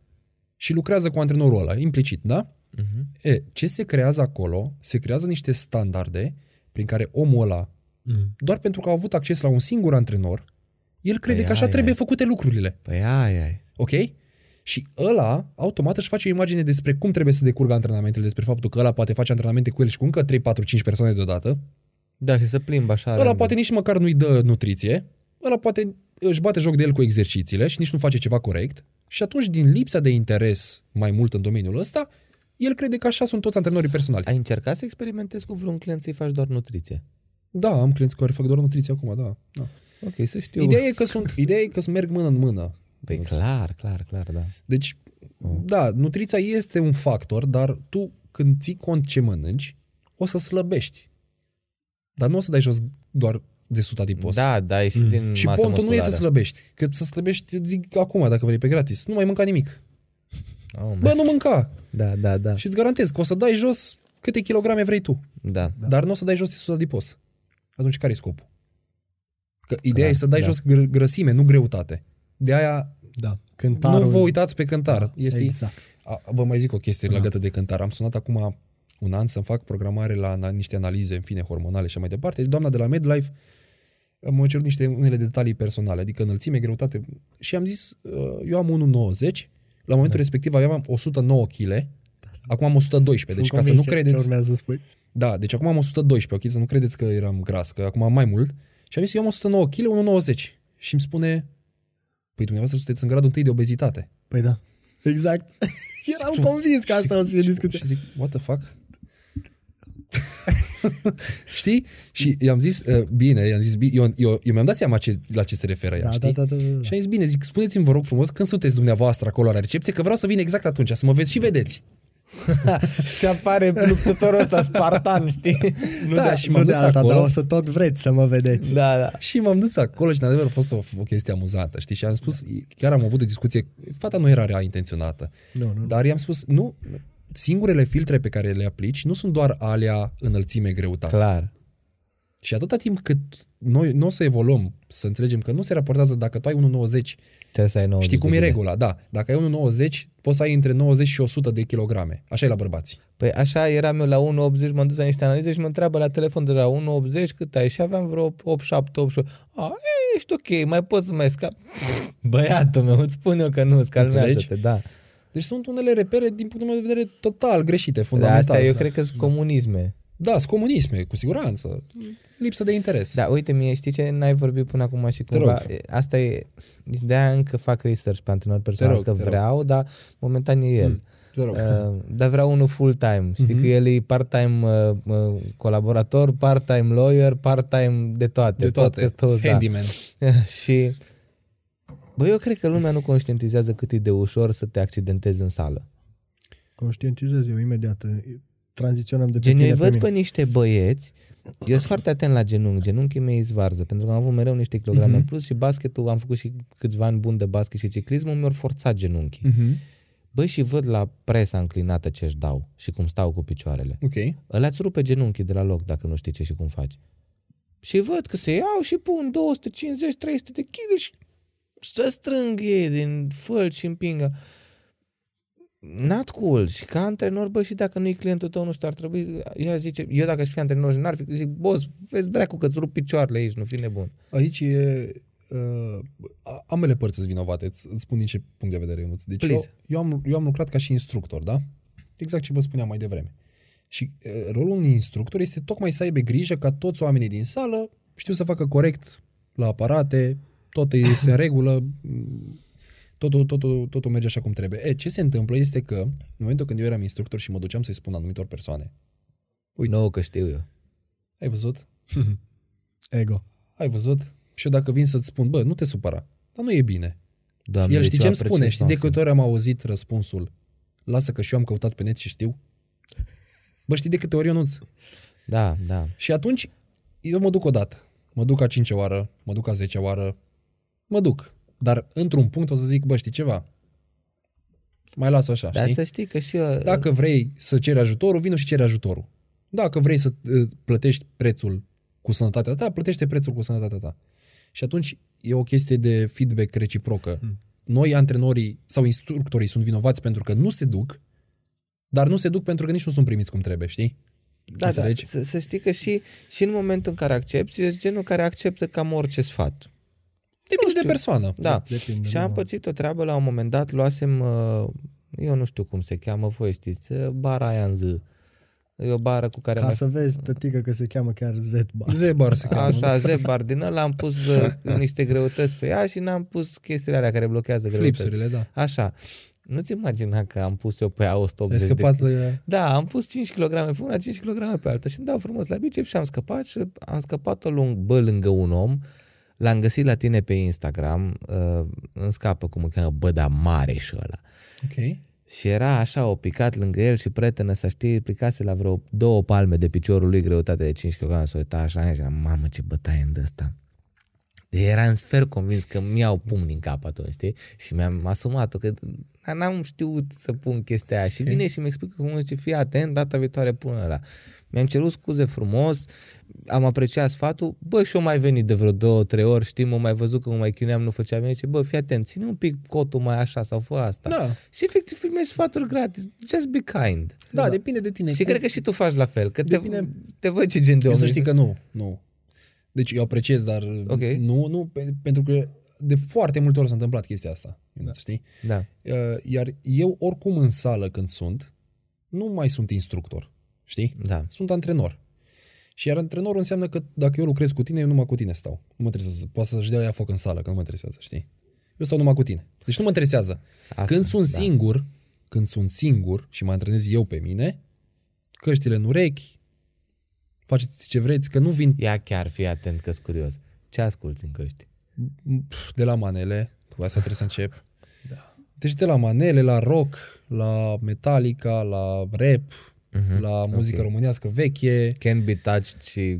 Can Be Touch, tot Remember the Name, Till I depinde, depinde collapse, de stare. știu eu câte. Da, depinde de, de Mm, stare, ok. de fapt, știi? Eu, eu, eu spuneam chestia asta, întrebam chestia asta pentru că eu ascult speech-uri la sală. Și eu. Și, De la Ben Lionel Scott, dacă știi, Ok, nu? îți E, recomand. există un motivational speech de vreo 14-15 minute cu Schwarzenegger în care, bă, deci ăla, eu rup orice pe speech-ul ăla. Uh, Și Arnold îți- și Eric Thomas. Da, îți da, da, recomand. da. Îs câțiva, na. Deci sunt uh, unii oameni care, prin ceea ce spun, îți transmit o stare. Și te ajută foarte mult. Eu fii atent, am descoperit speech ăsta cu Arnold în momentul în care îți dai seama că la mine și musculatura de pe stânga e destul de spartă. Și iarăși eram la un, o, o bancă de asta pentru biceps, bă, și efectiv î- îmi dădea așa un pic de lacrime, că mă durea groaznic de tare stânga, Mhm. dar mă dureau efectiv articulații. Asta nu înțelege lumea, că tu nu dezvolți numai mușchi, că degeaba ai tu mușchi mari dacă nu suport articulația. Am învățat și eu între timp Da, niște treburi, exact. că trebuie să le întărești. Bă, și uh, mă chinuiam acolo și eram, bă, ce urâtă e viața și că trebuie să mă chinui, nu știu ce. și povestea Arnold în, în speech-ul ăla că uh, îi întreba oamenii că el era tot timpul cu zâmbetul pe buze și alții lucrau uh, 5 ore și uh, nu, alții lucrau 12 ore și nu ajungeau unde ajunge el în 5 ore. Și zice chestia asta de, bă, trebuie să o faci de plăcere, că îți place, știi? Și după aia uh, zicea ceva ce gândește cum o să arăți și după aia am gândit, am proiectat efectiv ce zicea Arnold și am rămas tâmpit că în, în două secunde mood-ul meu a fost la 180 de grade și culmea, nu știu de unde au apărut niște articulații, în plus niște fibre musculare și deja parcă nu mai era greu. Mi se pare că, de asta am întrebat de muzică, mi se pare că mood-ul tău când intri în sală e extraordinar de relevant. Da, dar uh, foarte relevant e oricum, uh, știi, de- se reflectă în personalitatea ta, Ok. oamenii cu care te înconjori, discuțiile pe care le porți, evenimentele la care mergi, rutina ta per total, dar în același timp și muzica. Da. Se reflectă în personalitatea ta. Mi-am dat seama de chestia asta la foarte multe persoane, știi? Inclusiv la prieteni. Adică la bă, prieteni pe care i-am și nu au niciun obiectiv, nu urmează niciun vis și nu se raportează la anumite țeluri, așa este și muzica lor, știi? Lipsită cumva de context și așa mai departe. Deci Da. E doar o ramură, mm, cred că doar o, o, o mică bucată din puzzle-ul la ceea ce reprezintă personalitatea ta, știi? Deci e adevărat, așa este. Depinde foarte mult ce muzică asculti, dar depinde foarte mult și de tine ca persoană. Cred că trebuie să-ți găsești track-urile alea care să-ți uh, Ce secrete endorfine despre care discutăm. Asta Da. ce le-am zis mai Știi? devreme. Am, am Da, câteva da, da. track-uri pe care le păstrez pentru sport, cumva. Știi? Nu le prea ascult în timpul Eu așa zilei, ascult în- Till I în Collapse. general. Ok. Și în momentul în care începe track-ul ăla, e ca reflexul ăla pa- pavlovian, știi? Da, A început track-ul, știu că acum Tare e să-ți dai. de PR. da, e un buton. Da, e un buton. De exemplu, PR-ul la Clean and Jerk, Blăduța Lupău, Da, ba, da. P- mai am câteva Silence de la Deci Cali. eu când mai l-am am- văzut pe el, știi eu, cu Can Be Touch, cu Till I Collapse și Remember the Name și îl văd pe ăsta că face deadlift-uri cu știi care e vlăduța lui chestia? Pău. trebuie să intre, trebuie să intre și beat la momentul potrivit. Mai ales la astea unde e de Bă, one move stuff. e- Stricat. Deci, Da, deci... Da, bun, deci tranziționăm către mine. Deci cum fac să Da. nu mai dau omorul singur în sală? Că nu este bine ceea ce fac. Nu, nu. Deci, hai să dau puțin, puțin background. Și exact ce vorbeai tu de muzică și de mood și de toate astea. Încep bine intenționat. Intru în sală și zic, măi, vreau să fac acum sport ca să mă simt bine, să am programul ăsta pe termen lung, să mă țin de el, să fie sustenabil, să fie să nu... Și în momentul în care începe muzica, în momentul în care am o zi bună, că nu de fiecare dată se întâmplă, dar zilele alea când, nu știu, toate stelele se aliniază și simt eu că e, e ok să încerc, Mm-hmm. nu știu ce, Doamne iartă mă împinge să, să încerc și vrut, vrând nevrând, tot mi se întâmplă câte ceva. Pentru că în momentul în care începi și uh, duci dincolo de ce corpul tău poate să ducă, se acumulează uh, oboseală, se acumulează, nu știu dacă crezi în partea de overtraining, dar pentru mine e super reală și o simt și în afara sălii. Adică gândesc mai lent, cumva cred că toate Evident, conexiunile ești mai alea obosit. neuronale sunt Da. un pic prăjite și e, e, e super frustrant. Nu știu, poate ai ceva sfaturi pe zona asta, poate Uh, principii din nou. un nu prim musai. sfat pe care ți-l pot oferi e unul de nutriție. Mhm. Uh, te antrenezi pe stomacul gol? Nu chiar, nu. Bun. Uh, sfatul meu ar fi, Radu, să te antrenezi după minim două mese, Ok. iar la masa dinainte de antrenament, adică la a doua, Da. să introduci uh, 10 ml, 15 ml de mm, ulei de șofranel Wow. peste mâncare. Peste, nu în preparare. Ulei de șofrănel. Da. Îți spun sincer că Uleiul e de prima dată când șofranel aud. îl găsești pe Cantacuzino, pe Institutul ok. Cantacuzino. Nu-l găsești în, uh, Magazine. în magazine, îl găsești decât pe, pe formă de capsule, soft geluri, Ok, ceea ce ok. nu e, e bullshit. Adică Ok. uleiul, efectiv. Uleiul de șofranel sau uleiul din ulei de măsline extra virgin, dar nu, aș, te-aș recomanda să duci direct pe ceea ce e sigur. Ok. Iar Asta uleiul e- din e șofranel Nu îți știu. protejează sistemul central nervos în timpul antrenamentelor. Cât de tare. Deci, dacă ai uh, stările astea după antrenament sau pe restul zilei, înseamnă că sistemul central nervos a fost supra-solicitat în timpul antrenamentelor. Fac pariu că simți chestia asta la antrenamentele mai grele. Da, da, da, da, clar, clar, da. clar. Și Antrenament asta e un semn. Deci, de exemplu, dacă tu o să faci un antrenament de brațe sau umeri, ceva mai Da. light și nu te duci pe deadlift-uri, genuflexiuni, presă, Da. ce spunea Ionuț și așa mai departe, o să vezi că nu ai aceleași senzație de Da. mort. Da. Dar asta se întâmplă din pricina faptului că tu folosești sistemul central nervos în timpul antrenamentelor și trebuie să și știi să-l protejezi. Foarte tare. Asta e un tip pe care abia aștept să ne Da, cer, îți e, spun o- sincer. da, e un inside, e un inside uh, din lumea culturismului, dar uh, uh, în altă ordine de idei, e, trebuie să fie solicitant. Da. Că dacă n-ar fi solicitant, înseamnă că n-ai face ce trebuie, Radu. Deci, Fair uh, enough. din punctul meu de vedere, critic este să-ți asculți corpul, de fapt. Mhm. Când vezi că merge să rup norii la deadlift-uri, rupe norii. Dar când simți că după antrenament ești obosit, ești, uh, ai nevoie de odihnă, înseamnă că corpul tău zice, bă, ai tras ca lumea, hai de să ne odihnim puțin, pentru că altfel nu o să funcționăm cum trebuie. Deci și ăsta e un side effect, dacă vrei să-l numești așa, al, al faptului că faci sală. Da. Că, da, ăsta e adevărul. Nu putem să mințim oamenii. Adică te simți obosit după ce faci sală. Dacă o faci cum trebuie. Da. Da. Da, și Cred că bine. ține tot de disciplină, adică din ambele direcții. Acum nu-ți imagina că eu nu sunt nu știu ce performer, dar cred că ține de lipsa mea de disciplină, că eu nu pot să fac mai puțin, știi? Ok. La fel cum poate, poate lui Ionuț îi trebuie puțin mai mult, la fel poate și mie îmi trebuie puțin mai, știi? Ceva Da, mai puțin pentru da. nevoile mele personale. Da, da. Pentru că e, e super frustrant, îți zic, sunt în al doilea an în care am stat o vară pe tușă, tot Ok. așa, din prostie și din... Și vezi că nici duminică n-ai venit cu mine cu bicicleta. Și... O plouadă eu am fost. Ai văzut? Da. um, Subiecte și subiecte, dar... Dead life. Da, men, dați îngheață fundul pe biciclete la vremea asta. Nu sunt fan, deci pot doar empatiza cu tine. Nu Cât îl mai ținem pe Igor cu noi? Că e maxim, așa că mai bine îl mai chemăm, să mai, mai, discutăm. da, mai bine să dacă nu... vreți, cu Bă, mie mare mi drag. și foame, dar acum am un, un dubiu din asta că îs rup de foame, dar nu știu ce să mănânc după ce am avut discuția cu el. Păi că- ce ai, mâncat, ce ai mâncat ieri? Paste. Zim toate mesele. Atât. Ai mâncat doar o dată? Da, Asta e un lucru foarte rău. da, I know. Ba, am Acum mâncat, depinde am dacă mâncat o de, dăm pe din alea pe... Uh, uite, poate cu asta încheiem, cu Ba, stai, dietele nu. astea mai exotice. Hai. am, da? da? de dimine- ieri dimineață băusem un ceai cu vreo trei biscuiți. Deci, Cred că putem să punem și de aia. două lucruri vreau să te întreb atunci. Ce părere ai de Și azi fasting, nimic. că e ultra trending, Ok? și ce părere ai, mi-e și frică să te întreb ce părere ai de keto. Ai o dietă Da. chiar ultra Da, da, da, da, nișată da, da, și da, da. poate nu e pentru toată lumea oricum. Uh, da. Uh, fasting-ul, intermittent fasting Da, da, da, corect. Că fasting înseamnă să nu mănânci, da? Da, De- da, da.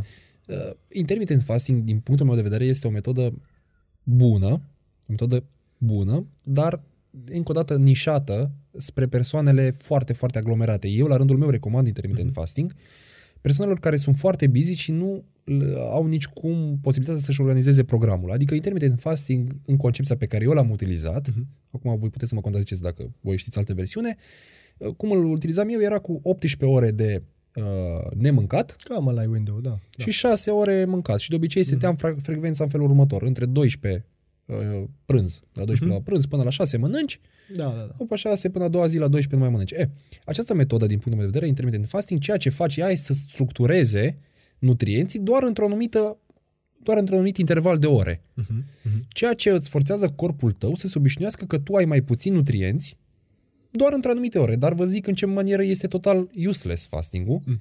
Dacă tu ții fasting, dar tu în acele șase ore mănânci ce vrei tu. Sau urma căcaturi. Păi și care-i faza? Da. Tu, ok, tu n-ai mâncat până la 12 și n-ai mâncat după 6.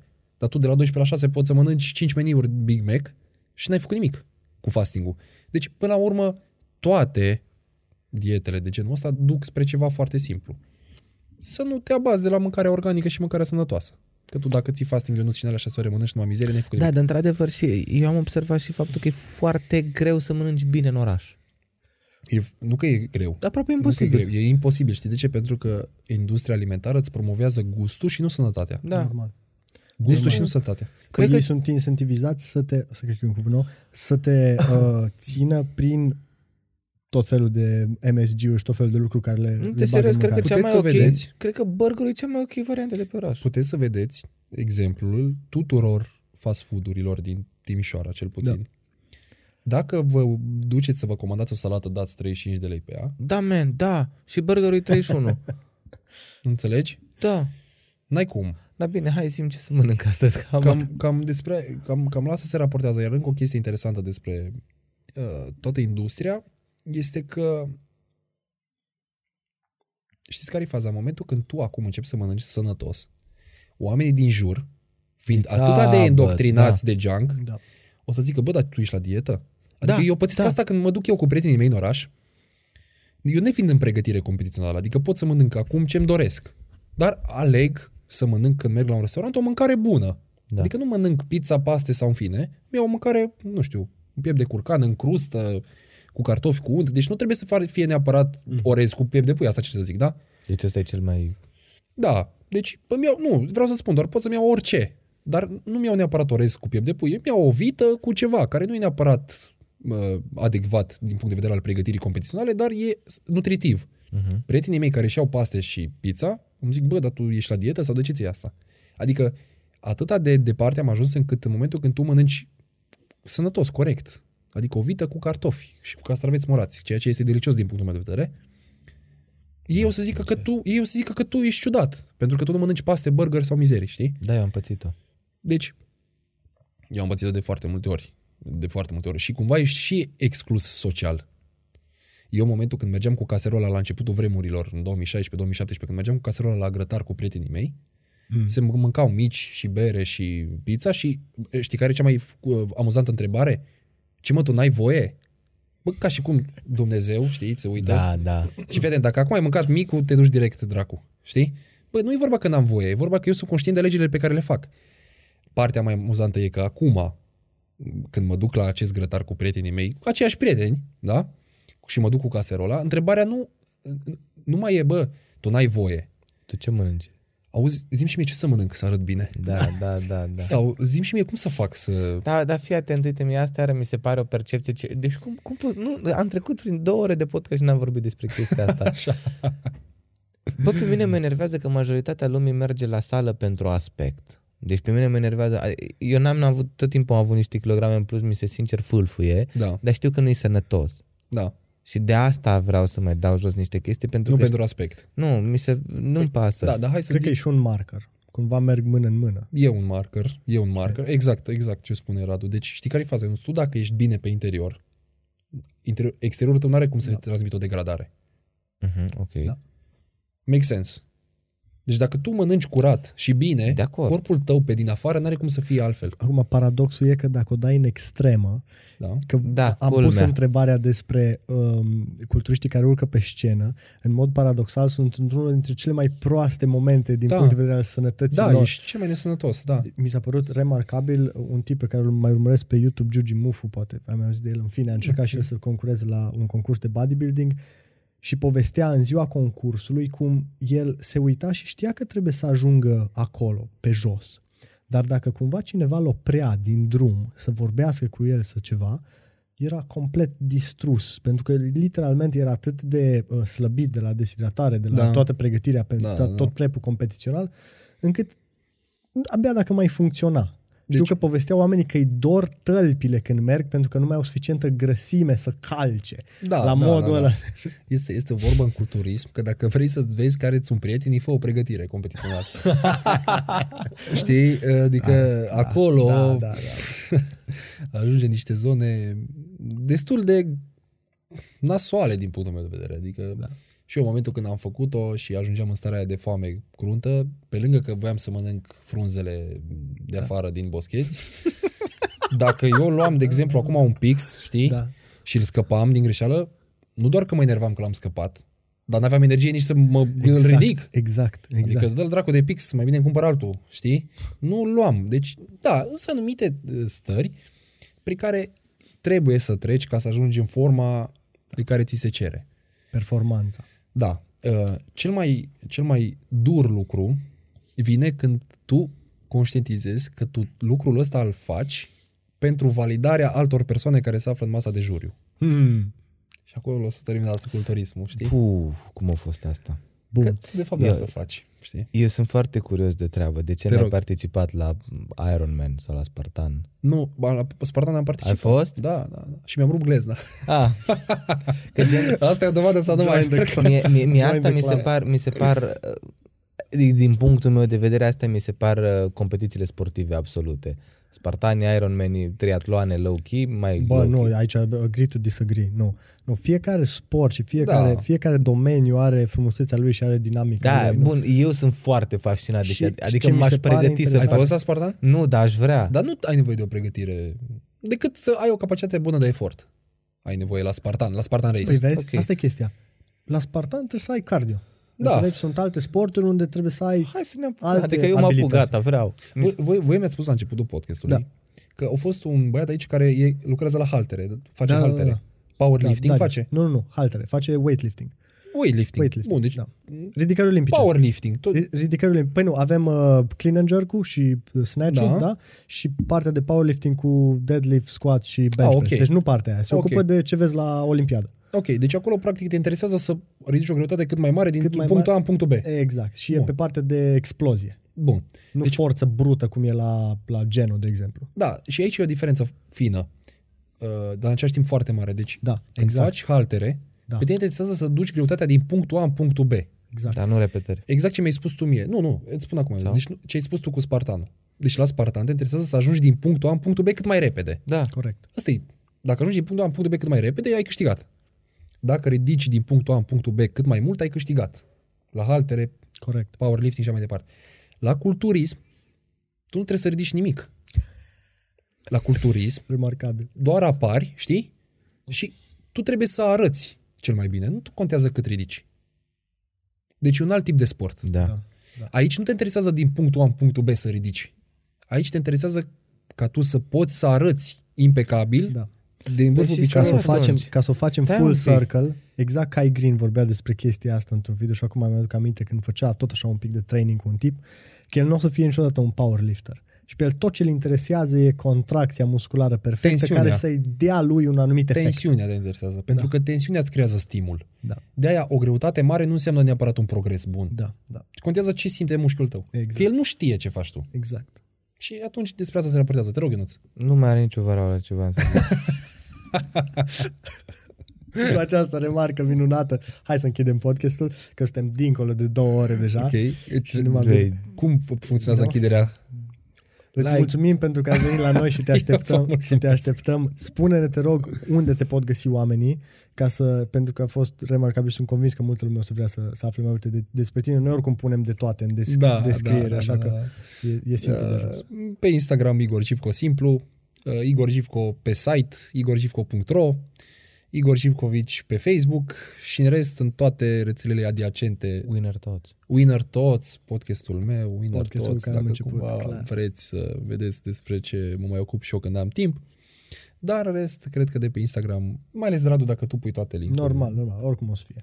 Mulțumim din suflet și te Eu așteptăm vă mulțumesc. când vrei tu. Like, subscribe. And share. Și clopoțelul.